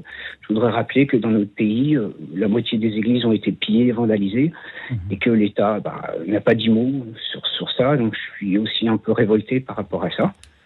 Euh, voilà, c'est tout ce que j'ai à dire. Merci beaucoup, Laurent, et je, vous remercie de, l'avoir dit. Je suis sûr que des auditeurs se, retrouvent un petit peu dans le désarroi que vous avez. Merci d'en avoir euh, fait part. Merci. Mais oui, je vous souhaite une soirée. Merci beaucoup, Laurent. Moi, je, m'interroge en vous écoutant parce que vous vous parlez de l'amour de votre pays, de la nécessité de le défendre euh, en cas de, besoin, en cas de, de, conflit de haute intensité. Puis vous nous dites, mais, mais moi, je n'irai pas alors forcément, je m'interroge et, je me dis, mais ou, qu'avons-nous fait pour que même ceux qui, comme vous, témoignent de leur attachement à la patrie, même si vous vous, vous, engagez pour cela de différentes manières, vous avez vous allez des, des, manifestations, pardon, et, et c'est un engagement. Et, qu'est-ce qu'avons-nous fait pour que ceux qui témoignent de l'amour de leur patrie baissent les bras au moment où se pose la question de savoir s'il faudrait euh, y aller ou pas? Amiral Loïc Fénaz. Oui, cher monsieur, je n'ai pas l'intention de relever tous vos propos. Euh, je voudrais juste vous dire, en espérant que cela vous rassurera, que d'abord, l'armée française n'a pas disparu et que heureusement, par cette armée française et par un certain nombre de nos citoyens, de souche ou pas de souche, d'ailleurs je ne sais pas très bien ce que ça veut dire de souche, rassurez-vous, l'armée française est là et il y a toujours des citoyens qui, eux, quelle que soit la vision que vous avez de la France et quelle que soit euh, votre posture ou vos déceptions, euh, se battront pour vous défendre, vous. Merci, amiral. Clotilde Brossolet. Oui, je crois que se battre pour la France, euh, être prêt à mourir pour la France, ne peut pas se résumer à se battre pour ce qu'est la France aujourd'hui à l'instant T. Et évidemment que la France connaît une période de crise quasi existentielle, mais c'est une crise qui est partagée par l'ensemble des pays occidentaux. J'avais envie de vous renvoyer à un livre qui est sorti en 2017 au moment des attentats par une philosophe qui s'appelle Alexandra Daniel Lavastine, que j'avais trouvé passionnant à l'époque, qui s'appelle Pourquoi serions-nous encore prêts à mourir? Et il y avait quelque chose de très intéressant, c'est qu'elle part de la, du constat de Murray, c'est euh, aux djihadistes en disant méfiez-vous du courroux de l'homme en Bermuda. Nous sommes devenus des homo festivus qui ne pensons qu'à nos loisirs et nous avons perdu tout sens de la transcendance. Et face à nous, il y avait un, terrorisme islamiste animé par une transcendance euh, qui permettait, qui lui permettait d'aller jusqu'à l'extrême de la violence. Et mais aujourd'hui, euh, je ne crois pas que nous puissions résumer notre pays à cette crise de fin de régime, de fin de civilisation dans laquelle nous sommes. Et peut-être que justement, euh, si nous, nous sommes encore prêts à mourir pour notre pays, ça veut dire qu'il y a quelque chose en nous qui nous anime. Nous avons encore, si vous avez parlé de votre foi, de, ce, de cette transcendance qui nous anime, et nous savons que la France ne, ne, se résume pas à ces 30 dernières années, mais bien à une histoire euh, qui est euh, pluriséculière, à, à, des, à, une littérature, à une, à une, langue, qui a été partagée par d'autres peuples qui sont venus, qui, de, de, des personnes issues d'autres peuples qui sont venus, qui s'y sont agrégés. Et je crois que c'est pour ça qu'il faudrait être encore prêt à se battre. Bien sûr que l'identité de la France est peut-être en train de se, se déliter. Euh, mmh. Oui, mais en fait, c'est un, une difficulté qu'on rencontre dans tous les pays occidentaux. Donc, aujourd'hui, est-ce que euh, nous n'avons plus d'espérance au point de se dire que la France se résume à cette crise dans laquelle nous sommes? Moi, je ne crois pas. Merci beaucoup. Bon, et puis que mes propos soient clairs, euh, cher monsieur je suis moi prêt à me battre pour vous, pour vous défendre, et, et heureusement, je ne suis pas le seul. Amiral, Quelles que merci. soient vos pensées. J'aimerais euh, en dire autant, mais personne ne m'a jamais appris à, à, tenir une arme et je, je suis prêt à m'y former s'il le faut. Euh, Laurent, merci encore d'avoir témoigné ce soir du désarroi qui est peut-être celui de, de beaucoup d'auditeurs et j'entends dans, euh, dans vos paroles euh, ce besoin d'unité malgré les, divergences que l'on peut avoir dans, des choix. Euh, il y a euh, l'Europe, en effet, dont on sait à quel point la construction est, est, est, contestée, y compris la manière dont elle a été euh, décidée. il y a cette expression euh, française de, de, souche. Je me souviens d'une conversation à Sciences Po où on m'accusait d'utiliser cette expression. Alors je l'ai transformée en novlangue en disant, bah, disons français sans ascendance migratoire connue. Et, cela a très bien fonctionné. Euh, merci d'avoir parlé de, ces, ces, violences policières qui, effectivement, peuvent, euh, peuvent interpeller. Cher Laurent, permettez-moi de vous raconter tout simplement qu'aujourd'hui, je me suis promené dans Paris cet après-midi. J'ai la chance de travailler surtout le soir. Et je me suis promené avec une lointaine cousine dont la famille a quitté la France il y a, il y a 150 ans, et qui vient en, France une fois tous les 10 ans.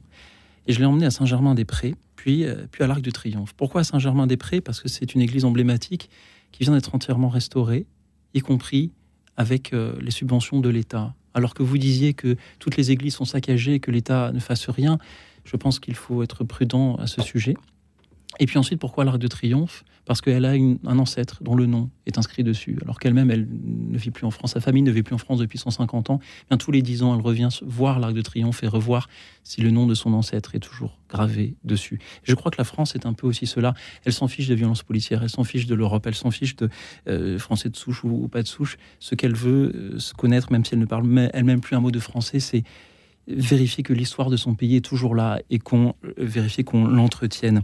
Merci euh, à elle de me donner l'occasion de rendre ce soir ce témoignage. Et s'agissant euh, des églises ou d'autres sujets, je crois aussi, cher Laurent, que parfois certains veulent faire commerce de la division. Et puisque nous parlions en début d'émission de, l'unité, ne laissons pas ceux qui veulent faire ce commerce-là nous diviser, vérifions un peu ce qu'ils nous disent et sachons garder sur tous ces sujets un peu de, la hauteur de vue qu'être chrétien devrait nous inspirer. Merci à tous ceux qui continuent à nous appeler toujours au 01 56 56 44 00. Je continue à donner le numéro alors que vos appels sont déjà si nombreux qu'on pourrait tenir jusqu'à une heure trop avancée de la nuit. Nous vous demandons ce soir tout simplement si vous aimez votre pays, quel est votre pays, si vous l'aimez, quelle est d'après vous, quelle devrait être sa vocation, et qu'est-ce que l'attachement que vous avez à ce pays implique dans vos choix de vie, jusqu'où iriez-vous pour euh, l'aimer, pour le défendre, par exemple. Merci pour vos appels, vos témoignages, vos méditations.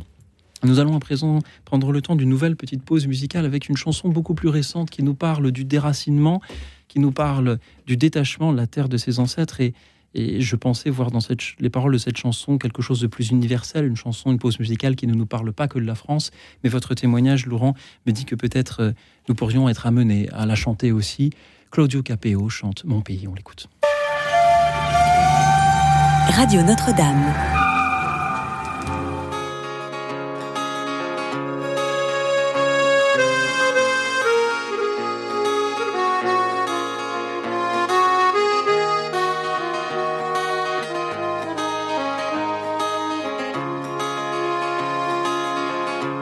Je les entends venir au loin, venir pour tout saccager. N'ai pas d'autre choix que de laisser derrière moi tout ce que j'aime et tout ce que j'ai été. Hmm. J'ai grandi dans la vallée, au milieu des champs de blé, seul devant ces barbelés. Je suis ce naufragé qui ne sait même pas nager. Oh mon Dieu, non, je ne mourrai pas ici, non, je survivrai. Folie, je partirai pour pouvoir un jour à nos enfants tout raconter. Et je dois te dire adieu à mon pays. Mais sauras-tu me pardonner? Ça me tue de t'abandonner à mon pays? Je t'ai tant aimé. Souvenir des mariages, des fêtes de famille au village. Tout le monde était heureux jusqu'à ce que ces fous furieux viennent et se prennent pour Dieu. Comment pourrais-je oublier toutes les larmes versées? Je les revois toutes alignées, en train de prier jusqu'avant de tomber. Oh mon Dieu, non je ne mourrai pas ici, non je survivrai à la folie,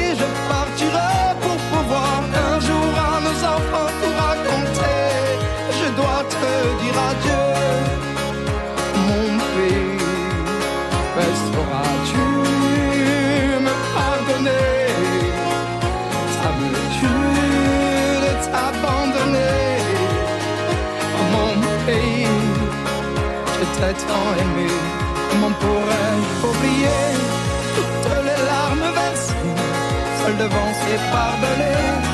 Je suis ce naufragé qui ne sait même pas nager. Oh mon Dieu, non, je ne mourrai pas ici, non, je survivrai à la folie, je partirai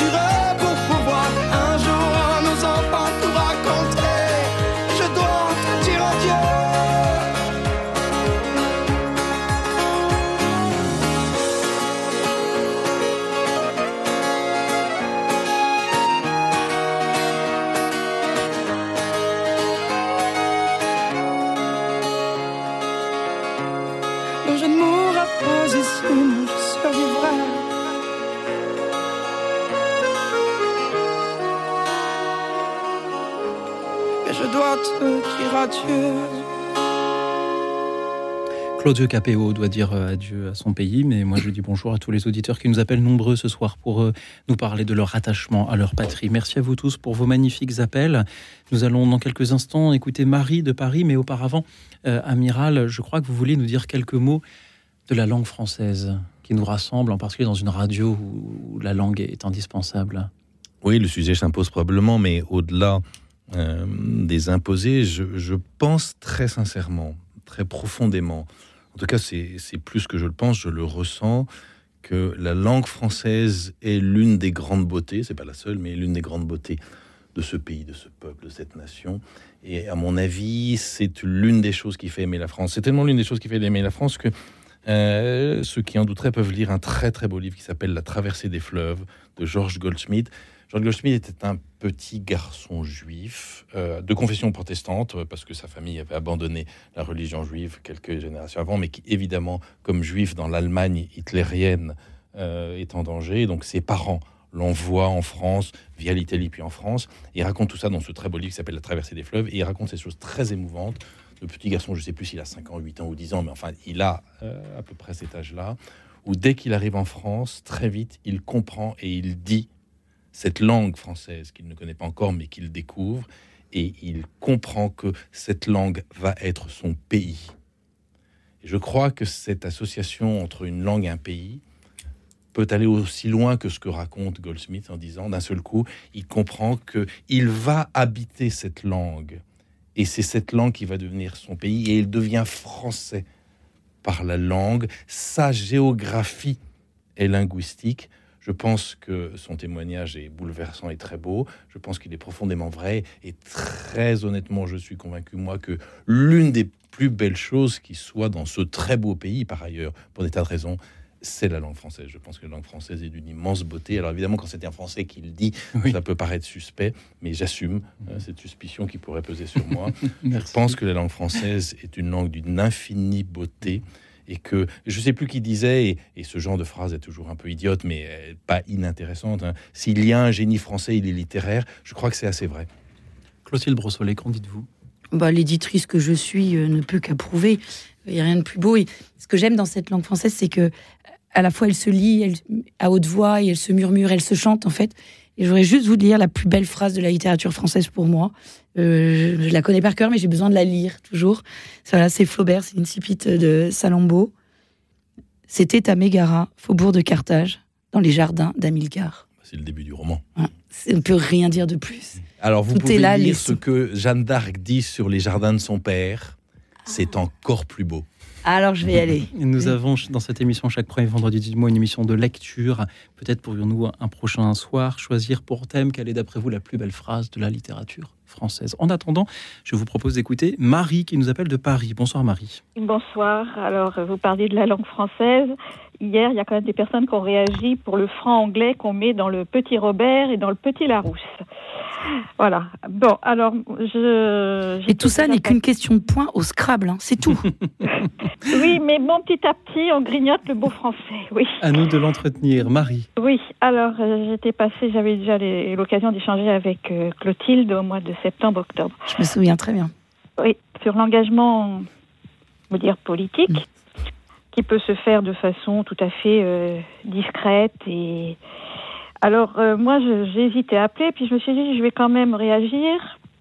Et puis c'est bien justement qu'il y ait les échanges entre les uns et les autres. Euh, en ce moment, la France, comme beaucoup, comme d'autres pays, est un, un tournant. Et si la France là vit certains remous, j'ai souvent pris mon courage à deux mains et je fais du terrain. Et des gens d'opinions différentes, de tendances, de catégories différentes, il y avait tous le même sentiment, aimer la France et aimer ce que les générations d'avant ont construit. Et on construit quand on était admiré, et il faut le sauver, et on est encore admiré pour notre système social, de santé, d'éducation, qui, depuis une trentaine d'années, on a petit à petit dépecé tout cela. Et en ce moment, même des jeunes, des gens plus âgés, ne veulent pas voir la France dépecée, diluée dans ce- cette mondialisation folle qui est, à mon avis, en train de créer des réactions qui sont saines. Et la France avait un bon système éducatif, on nous l'a abîmé. On a même appris depuis, puisque nous sommes le 10 mai 80, depuis une quarantaine d'années dans l'éducation, quand on disait qu'on aimait la France, on détournait ça en nous, traitant de nationalistes. On- ce n'est pas ça, aimer la France. Voilà. Et les gens sentent qu'il y a des choses pour lesquelles il faut lutter. Et c'est une guerre intérieure qu'on est en train de faire a- actuellement. Et ça vient aussi de certains dirigeants. Voilà. Et il y a eu le couronnement de Charles III. Et cette cérémonie était saisissante. Et à un moment, il dit Je vais servir mon pays. Et c'est cela qu'il faudrait rappeler, dans le bon sens du terme. Voilà. Et euh, voilà, je, je, je trouve que la France, ce n'est pas n'importe quel pays. Et la France n'a pas à être diluée à des, avec des valeurs qui bafouent ce qu'est la France. Et je, je pense qu'il ça va, il va y avoir peut-être des choses difficiles, mais les Français se rendent compte de ce qu'ils avaient et de ce qu'ils ont et qu'ils se voient se déliter et se tiers-mondiser. Merci Marie pour euh, l'essoufflement dans lequel vous nous dites tout cela, qui nous dit euh, tout de votre sincérité et de l'importance que ces mots ont pour vous. Euh, Marie, merci pour cette parole. L'amour de, la patrie, il est intérieur. C'est ce mot d'intériorité que, que je, qui me marque dans tout ce que vous nous dites. Euh, merci pour ce que vous faites euh, à votre manière au service de, votre pays. Euh, Clotilde Brossolet, que vous inspirent les paroles de Marie? Une anecdote, mais qui est plus qu'une anecdote, qui est véritablement une rencontre. Au moment des Gilets jaunes, bah, les auditeurs le savent, j'ai été beaucoup à la rencontre des Gilets jaunes, essentiellement à Paris, parce que j'habite Paris, donc, enfin, en région parisienne, donc c'était plus facile. Mais j'ai une rencontre extraordinaire avec deux dames d'un certain âge. Euh, elles me faisaient rire parce que elles, manifestaient en étant en chaussures à talons. Alors je me disais quand même, avec les gaz lacrymaux qui partent de partout, je sais pas comment elles vont courir. Elles avaient un look assez rigolo, un peu décalé. Et puis, euh, je commence à discuter avec elles, je leur dis pourquoi vous manifestez? Puis elles ont commencé à parler du système éducatif et elles m'ont dit toutes les deux qu'elles en avaient assez de la manière dont l'histoire était enseignée à leurs petits-enfants. Et donc, elles avaient monté un, quelque chose de l'ordre de la résistance intérieure et elles reprenaient toutes les leçons d'histoire pour les refaire à leurs petits, pour leurs petits-enfants. Et toute cette histoire déconstruite que moi j'ai connue quand j'enseignais, où euh, justement on ne met plus en évidence qu'une qu'une histoire des minorités et pas de quelque chose qui nous permet de vivre ensemble, mais qui exalte justement les, les, différences. Euh, et ben elle, elle, reprenait tout ça. Je dis, ben, on fait de l'histoire comme nous, on nous l'a appris. Merci. Clotilde, merci encore à vous. Euh, Marie, euh, amiral Loïc Finas, que vous inspirent les paroles de, cette auditrice qui est engagée en politique? Elle a la pudeur de ne pas nous dire ce soir pour euh, quel parti. C'est vrai que ce n'est pas une émission politique, et donc je, l'en remercie. Euh, est-ce qu'aimer son pays, c'est s'engager, que ce soit dans son quartier, dans sa ville, dans une association ou dans un parti politique? Je crois que euh, aimer son pays, aimer une cause, aimer quelqu'un nous pousse effectivement et doit nous pousser à l'engagement lorsque l'on considère que nous sommes dans des temps de désarroi. Euh, et donc la réponse, vous avez deux réponses face, euh, non, vous avez trois réponses mhm. face aux, problématiques du monde. La première réponse, euh, c'est la fuite. Je suis pas sûr que ce soit une réponse. Alors c'est une réponse qui fait que certains deviennent célèbres et des héros parce qu'on dit ils ont beaucoup bougé, ils ont fait ci, ils ont fait ça, mais ce sont des fuites. Je ne pense pas que ce soit des réponses qui améliorent le monde. La deuxième réponse, et celle de trop de gens, mais heureusement pas tout le monde, c'est une destruction plus grande encore. Ça va déjà mal, et eh bien œuvrons pour que ça aille plus mal encore. Et puis il y a la réponse euh, que malheureusement, euh, dont les médias ne parlent pas assez, qui est celle, heureusement, de beaucoup, beaucoup d'hommes et de femmes de bonne volonté, de femmes de bonne, euh, de bonne volonté qui, qui existent partout dans toutes les strates de la société, dans tous les secteurs de la société, et qui se disent, eh bien, je vais agir pour que dans mon périmètre à moi, celui sur lequel j'ai une influence, les choses vont s'améliorer. Et c'est ce que c'est ma théorie des clairières. Je pense qu'il y a des clairières partout. Ce sont ces hommes et ces femmes de bonne volonté qui agissent pour que le monde non seulement n'aille pas plus mal, mais en fait, en fait, finalement aille mieux. Je suis pas sûr que la France de 2023 soit en plus mauvais état que la France de 1968, que la France de 1940, que la France de 1938, hein, ou que la France euh, de 1815. oui, donc je suis pas sûr. Alors ça ne veut pas dire qu'il faut considérer qu'il ne se passe rien et qu'il n'y a rien à faire, mais justement, il faut se dire que euh, des moments difficiles, des moments difficiles. J'intervenais il n'y a, pas longtemps au Bernardin où l'un des intervenants nous expliquait que pour les jeunes d'aujourd'hui, c'était la plus épouvantable des époques. Je suis pas sûr qu'un jeune juif européen en 1940 euh, était dans une époque plus riante pour lui que les Français d'aujourd'hui. Hein. donc, euh, sachons garder un peu de recul. Et pour bien répondre à votre question, mais redire ce que finalement j'ai déjà dit, euh, effectivement, considérons que la réponse à ces temps de désarroi, c'est l'engagement des femmes et des hommes de bonne volonté. Heureusement, il y en a partout, et ce sont ces clairs qui font que le monde tient, et même, je le crois, continue à s'améliorer. Il y en a partout, et pas qu'en France, il y en a aussi au Québec, puisque c'est de là que François-Xavier nous appelle à présent. Bonsoir François-Xavier. Bonsoir Loïc, c'est Sylvain. Ah pardon, Sylvain. Eh ben, écoutez, c'est très bien Sylvain aussi. Je ne sais pas pourquoi j'avais envie de vous appeler François-Xavier ce soir. Merci Sylvain ah. d'être avec nous. ok. Merci beaucoup de me recevoir. Bonsoir à tout le monde. Euh, j'ai écouté, j'écoutais le début de votre émission. J'étais en voiture en train de euh, aller chercher mes enfants après l'école. Je disais, ah, le sujet m'interpelle. Il faut absolument que, euh, je dis un peu ma, partager avec mes amis de Radio Notre-Dame. Et il y a beaucoup d'informations très intéressantes qui, qui a été dites depuis le début. Donc, c'est très intéressant le sujet ce soir. Est-ce que, est que vous avez des questions un peu sur le ma Question, ma question, Sylvain, c'est, c'est la question que je pose à tous les auditeurs ce soir. Aimez-vous votre pays Et de quel pays voulez-vous nous parler ce soir? Voulez-vous nous parler du Québec ou de la France Sylvain? Ou du Canada Ou du Canada, oui, pardon. Oula, Ouais, qu'est-ce que je viens de dire? Canada, ouais, ouais. Si vous êtes québécois, je Ben, é- écoutez, écoutez, euh, je, je suis un fidèle auditeur de la Radio Notre-Dame depuis plusieurs années. Je suis particulièrement à Louis Auxil. Euh, il y a beaucoup de choses intéressantes et puis je vais partager mon point de vue de l'autre côté de l'Atlantique. Euh, je crois que ça a été dit ce soir comme opinion. Euh, je, je crois qu'il y a des bonnes personnes partout dans n'importe quel pays et euh, il, y a, différents types de personnalités. Ceci étant dit, euh, mes ancêtres viennent de la France. Ils sont partis euh, à partir du 17e siècle. Ils ont voyagé ici pour plusieurs raisons que j'ignore. J'étais pas là présent à cette époque. Mais il y a une chose qui nous tient à cœur ici. Euh, il y a plusieurs images qui sont véhiculées. Et, c'est un peu marrant quand je parle avec des Français euh, là-dessus, comment ils nous perçoivent. Un peu avec le, le, le, le, le- colon, le chasseur de fourrure et ces trucs comme ça. Ça, c'est dépassé. c'est vrai. C'est vrai qu'on a, euh, on a énormément d'espace ici euh, au Québec, à la nature.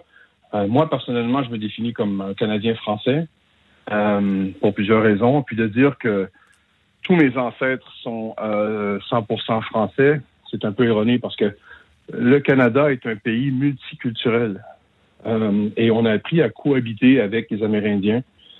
Sans eux, les premiers colons français n'auraient pas survécu.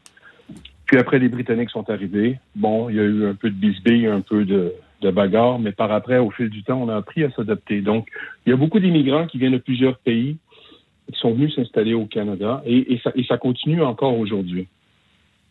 Mais il y a Euh, quand même tout un mouvement au Québec de préservation de l'identité québécoise par opposition à l'identité, on va dire, plus euh, euh, canadienne, mais en fait c'est quand même très américaine qu'il y a derrière.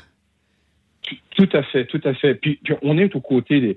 Moi, moi, je suis simplement à 45 minutes de voiture de frontière américaine. hein. Donc, donc, on est juste. euh, euh, on a l'influence. on- Et puis, les États-Unis, comme vous, vous le savez, et puis, puis l'amiral que j'écoutais euh, a fait des études aux États-Unis. Les États-Unis est un pays vaste. Donc, euh, les Américains de la côte Est, côte Ouest n'est pas du tout pareil comme ceux euh, du Sud et du Nord, un truc comme ça. Donc, il y a une influence qui arrive. Le Québec, à travers de ça, ben, est une province où on tient farouchement à la langue française. C'est notre identité. Euh, et il faut remercier aussi euh, ben, l'Église catholique, parce que sans elle, sans la présence en Nouvelle-France, ah ben, c'est eux qui ont aidé à construire justement les hôpitaux, euh, les structures sociaux, les universités. Et puis, il fallait, il fallait se défendre aussi. encore. Mais même encore aujourd'hui, c'est le sujet. euh, oui. Et, au- et aujourd'hui, quel est, quel est votre pays? Quel est le, le pays que vous... Je sais que vous avez des enfants. Quel est le pays que vous essayez de faire aimer euh, à vos enfants? Est-ce le Québec? Est-ce le Canada? Est-ce la France? Est-ce un peu les trois, de trois manières différentes? C'est- un peu partout, Louis. C'est une excellente question parce qu'on vit dans une société où que maintenant les frontières euh, disparaissent. Tout, tout a changé avec le fil du temps à cause de la technologie, Internet. Donc, on n'est plus dans les endroits euh, reculés. Il faut s'adapter. Et l'adaptation est, est- est la réalité. Euh, pays multiculturel, il y a des changements qui arrivent. Même on voit présentement les changements climatiques avant qu'on ignorait. Euh, ce, qu'on- ce que j'aime moins de mon pays, c'est que euh, oui, ces changements climatiques-là apportent, euh, comme présentement on a des inondations de rivières, euh, l'eau fait énormément de dégâts. J'écoutais qu'en France, euh, vous, euh, vous manquez d'eau. Nous, c'est tout le contraire. Donc, il faut s'adapter avec ça. Il faut s'adapter avec la réalité multiculturelle. Les deux langues officielles au Canada sont l'anglais et le français, majoritairement anglais. Mais la deuxième langue la plus parlée au Canada est le mandarin faut pas l'oublier. Si vous connaissez un peu le, ben, le pays géographiquement, tout ce qui est la Colombie-Britannique, euh, beaucoup, beaucoup d'immigrants chinois euh, se sont installés là. Beaucoup, beaucoup. Et dans les grands centres comme Toronto, Montréal, Vancouver, il y a beaucoup, beaucoup, beaucoup d'immigrants. Donc, présentement, nous sommes un pays de, de 35 millions. On a comme objectif en 2100 d'avoir d'augmenter la population à 100 millions. Donc, il y a un couteau à deux tranchants. Oui, on, a, be- on va accueillir, mais ça prend aussi des infrastructures. Mais nous, en tant que francophones au Québec, on, on tient à notre langue. Beaucoup, beaucoup, on, on- on- on la- défend farouchement. Et, et c'est important pour nous de bien la parler, euh, de la défendre, de l'éduquer aussi, de la transmettre aux nouvelles générations. Sylvain, à travers euh, les complexités d'adaptation aux évolutions du monde, quel attachement gardez-vous pour la France? Oh, beaucoup de choses. Le Québec regarde la France comme sa sœur aînée. Donc, il y a beaucoup de lois qui ont été établies ici. Le système, le système de notaire est un système du régime français de l'époque. Donc, on, le Québec fait exception euh, à part des autres provinces. Donc, tout ce qui est nos lois ici, notariées, euh, et euh, vient directement, je ne veux pas dire copier, mais vous êtes notre inspiration. Mm-hmm. Donc, tout ce qui est en tête d'immigration, d'éducation, de langue, la province du Québec, il tient, il tient farouchement. Donc, pour, pour nous, c'est très, très important. Donc, c'est notre crainte, c'est la survie du français pour nous qui compte énormément. Donc, ces liens, ces rapports, cette relation que nous avons avec la France, elle est très importante. On y tient. Et, juste à titre d'exemple, c'est la même chose, par exemple, quand j'entends euh, des Acadiens, des francophones de la Louisiane, j'entends cette belle langue-là, c'est beau le français, c'est magnifique, c'est une langue qui est vivante, on y tient. Sylvain, merci pour euh, ces belles paroles qui, nous, aide à aimer la France et qui nous donne envie d'aimer davantage le Québec également. En, quelques mots, euh, Clotilde Brossolet, Amiral Loïc Finas, que ressentez-vous en entendant Sylvain qui, en direct depuis le Québec, nous appelle et nous dit La France est la terre de mes ancêtres et je l'aime Il faut être à la hauteur quand même. Je trouve que la mission est grande et euh, elle m'impressionne un peu. Euh, vraiment, voilà, je tout à l'heure, vous disiez, on, est, on, a des héritiers de la France. J'avais envie de pour le meilleur, mais peut-être aussi pour le pire, non? Euh, Voilà, voilà. du coup, j'ai voilà pour le pire. Qu'est-ce que vous aurez transmis que vous n'aimeriez pas? Tiens, j'ai envie de vous renvoyer la question.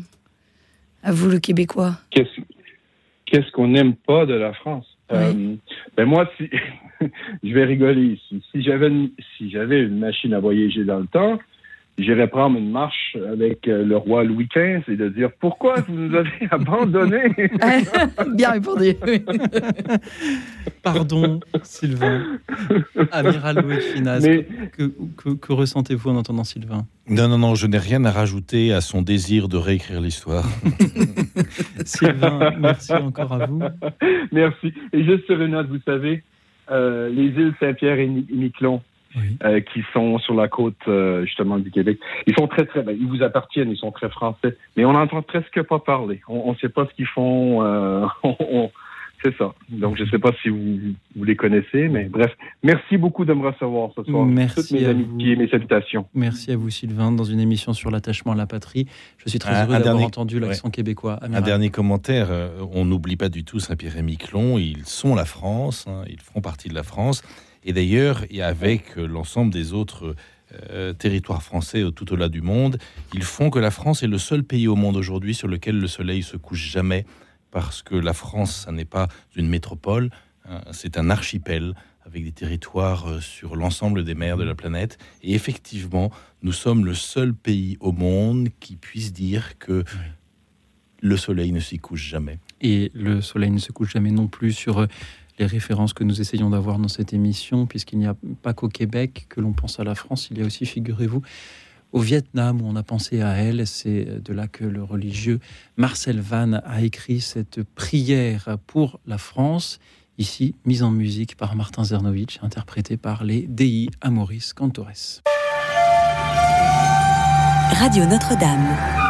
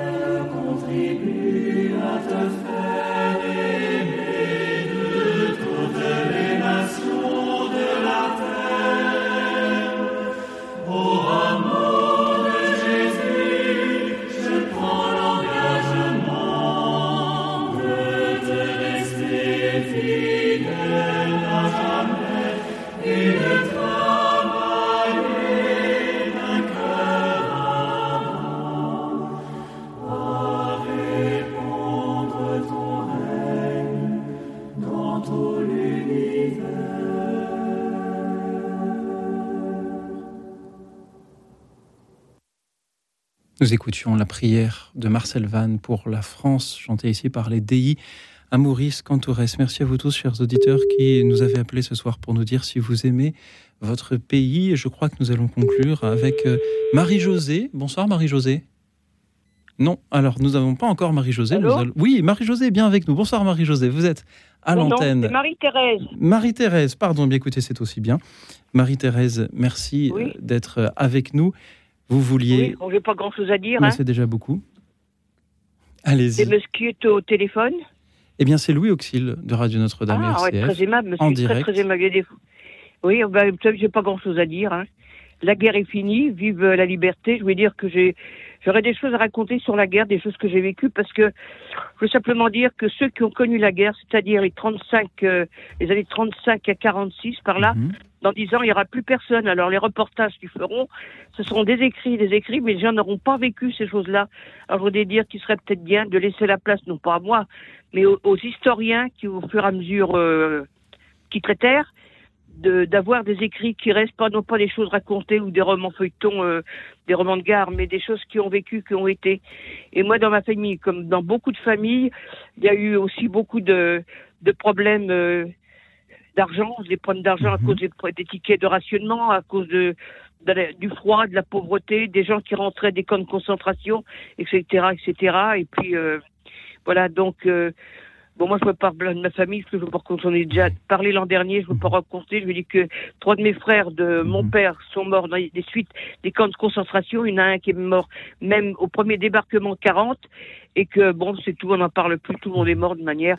Et je voulais simplement dire, pour finir, que j'ai assisté, euh, j'ai pas assisté, euh, au, au cercueil de Monsieur Végan, qui a été enterré, je crois, en je sais plus, janvier, je crois janvier 65, il était enterré, il est passé par l'église Saint-Philippe du Roule, et quelques jours plus tard, je partais pour Londres, je travaillais au père, euh, janvier 65, on, a- on enterrait euh, Churchill, donc c'est des souvenirs qui restent, parce que on sait, ça rappelle les dates et tout, je vais pas, Marie-Thérèse, je vais pas rentrer beaucoup. dans le- Ah bah vous Je- faites la seule histoire, hein. Je vous remercie beaucoup, Marie-Thérèse, d'être avec nous pour euh, nous citer euh, ces noms, le souvenir de ces personnes célèbres, mais aussi de votre famille, de ces personnes plus anonymes. Et si nous avions ce soir choisi comme thème de notre émission celui de l'amour de la patrie, c'est parce que avant-hier, nous avons commémoré la fin de euh, la Seconde Guerre mondiale.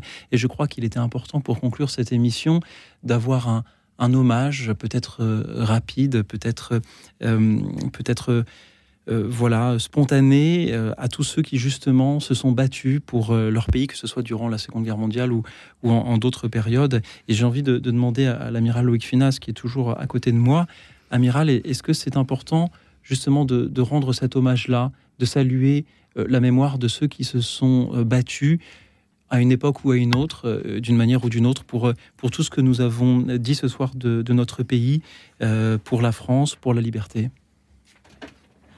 Je crois que c'est important à plus d'un titre. C'est important d'abord parce que ils le méritent. Ils sont morts pour nous. Ils sont morts pour notre liberté. C'est également important parce que nous serions coupables d'imaginer que ces temps de folie sont définitivement derrière nous. Et ce qui se passe en Ukraine en ce moment nous a rappelé que c'était là, c'était tout près. Ça peut donc recommencer.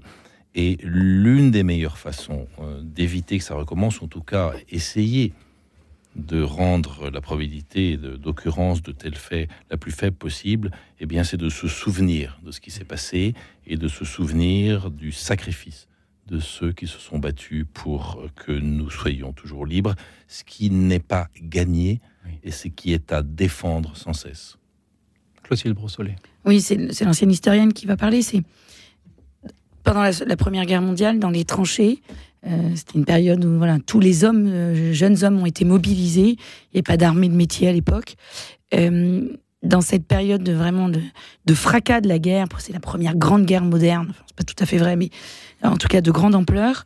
dans les tranchées, les, hommes français se sont rencontrés. Ils venaient de provinces différentes et les historiens ont compris, ont analysé comment la vie de tous ces Français dans l'étranger, dans les tranchées, avait été un ferment d'unité nationale par la suite. Et euh, ils arrivaient avec chacun des patois différents. Il n'y avait pas encore une réelle unité de la langue. Et comment la langue française euh, s'était euh, en fait diffusée dans les tranchées par cette camaraderie, cette fraternité des tranchées. Voilà. dans ce moment, aussi violent soit-il, aussi difficile soit-il, il y a il a servi, ce moment-là a servi de ferment d'unité pour notre pays, et pas parce que ces hommes-là se battaient, mais déjà parce qu'ils vivaient une expérience commune. Puissions-nous ne pas attendre les grands moments d'adversité pour euh, continuer à bâtir l'unité euh, du pays que nous aimons. Merci euh, à vous, Marie-Thérèse. je lis sur la petite fiche que le standard m'avait préparée. Vive la liberté, vive la France et les vrais Français. Je ne sais pas ce que ça veut dire. Les Bretons et tous les gens qui ont connu la guerre. Alors, merci d'avoir été avec nous. Les vrais Français, deux points, les Bretons, c'est peut-être ça. Devait hein. être cela, absolument. Merci à tous ceux que nous n'aurons pas eu, hélas, le temps de prendre à l'antenne ce soir. Je vais essayer de vous saluer. Gilberte des Deux-Sèvres, euh, oui, aime euh, la France et en particulier pour euh, son système de santé, sa solidarité. Merci Gilberte, merci. Donc à Marie-Josée qui salue aussi tous ceux qui ont combattu pour la France. Cathy les salue également. Quelle est la vocation de la France? Cependant, pose-t-elle encore comme question. Je salue Catherine de Toulouse qui aime la France pour la beauté de ses paysages. Euh, mais c'est beau partout aussi, nous il n'y a pas qu'en France qu'il y a de beaux paysages. Euh, merci également euh, à Sylvain. La France serait meilleure si elle ne suivait pas le modèle américain, mais c'est à chacun peut-être de... peut-être qu'on parlait tout à l'heure du dictionnaire et des anglicismes qui s'y immiscent, à nous peut-être de choisir de ne pas les employer. Je remercie Alexis, s'il aime son pays, il y est né, ses parents, ses grands-parents aussi. Euh, Alexis est psychomotricien à l'hôpital et s'occupe de personnes handicapées notamment.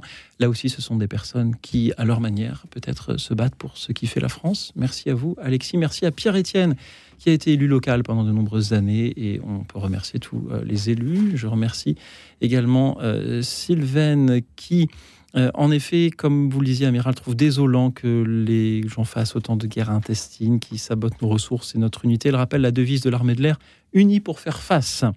Merci euh, à elle, euh, à vous Sylvain, qui saluait une émission de haute volée et des témoignages très intéressants. Merci donc aux auditeurs. Merci également à une autre Marie-Thérèse qui nous vient de Guinée-Conakry. Oui, la France l'a accueillie depuis 2002. Elle estime qu'elle a aujourd'hui deux patries, la Guinée et la France. Jacques-Marie aime son pays, la France, et euh, aurait aimé entendre ce soir le chant des partisans. Peut-être pourrions-nous le diffuser à une autre occasion. Euh, nous l'avons déjà fait, d'ailleurs. Jean-Michel aime la France car on est libre de croire ou de ne pas croire en Dieu, d'écouter la radio ou de ne pas l'écouter, d'appeler, de ne pas appeler, etc. Merci Jean-Michel. Merci à Françoise qui n'est pas d'accord avec Laurent. Elle connaît euh, la France, mais elle est aussi déçue en ce moment. Euh, par peut-être ce qui peut se produire. Elle parle aussi de littérature. Elle aime Victor Hugo, Marcel Pagnol, l'abbé Pierre, Jean Moulin. C'est pas que la littérature et tous ces grands personnages qui ont fait ou qui continuent à faire la France. Marie-Yvonne aime son pays. Euh, merci euh, à vous de l'aimer. cela passe avant ma religion. Elle regrette qu'on mette en avant beaucoup euh, l'islam, nous dit-elle. Ah, voilà, encore un sujet qui pourrait euh, déclencher beaucoup trop d'appels euh, au standard alors qu'il ne reste que deux minutes d'antenne. Je salue Laurence qui aime la France, mais qui a aussi des critiques à faire sur l'attitude des Français à l'étranger, notamment. France, qu'as-tu fait des promesses de ton baptême? demande-t-elle. Daniel ne veut pas la guerre, elle veut la paix. Elle aime la chanson de Boris Vian, Monsieur le Président, le déserteur. Je ne sais pas si l'amiral aimera autant cette chanson. Claudine euh, en parler de l'Iran, qui est aussi un beau pays, ce que nous en avions parlé aussi en début d'émission. Marie-Arlette, agricultrice retraitée, elle aime bien la France et serait prête à prendre les armes pour la défendre. Elle est un peu guerrière. Marie-Arlette. Je salue Monique depuis le Rhône, aime la France, née à Lyon et euh, française. Euh, merci à Mathieu également. qui dit que la France est un pays de résistants. Et merci à Monica, qui est allemande et aime beaucoup la France. Merci pour son accueil. Merci à vous tous, chers auditeurs. Merci à nos invités. Il nous reste une petite minute d'antenne en quelques mots.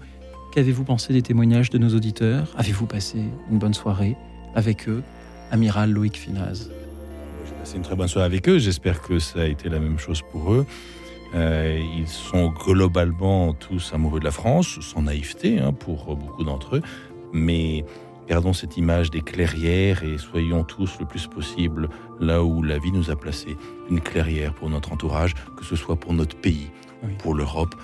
Euh, œuvrons, œuvrons ensemble en hommes et femmes de bonne volonté. Merci Amiral, on vous retrouve dans vos ouvrages La houle s'en allait au levant et votre dernier roman La liberté du commandement euh, est un autre de vos livres, les deux aux éditions des Équateurs. Clotilde Brossolet, que vous ont inspiré les témoignages de nos auditeurs ce soir Une diversité de témoignages, une diversité d'auditeurs, euh, à l'image de la diversité des raisons pour aimer ce pays. Voilà. Et je crois que justement, ce pays mérite bien mieux que ce que nous vivons en ce moment. Et enfin, moi, je peux que renvoyer à l'engagement. Que l'on Voilà. s'engage. Catholiques de tous les partis, engagez-vous par Clotilde Brossolet aux éditions MAM. Merci à tous les auditeurs qui se sont engagés par la beauté de leur témoignage qui continuent euh, à, à arriver. Merci à Philomène et Arlette qui étaient au standard pour prendre vos appels, à Alexis qui était en régie pour réaliser cette émission. Merci à tous ceux qui servent leur pays, que ce soit la France ou un autre, par euh, tous les moyens qui nous permettent d'aimer et de servir notre prochain. Et en attendant vos témoignages à venir demain, je vous souhaite, chers amis, une nuit tranquille et reposante, car demain sera un grand jour.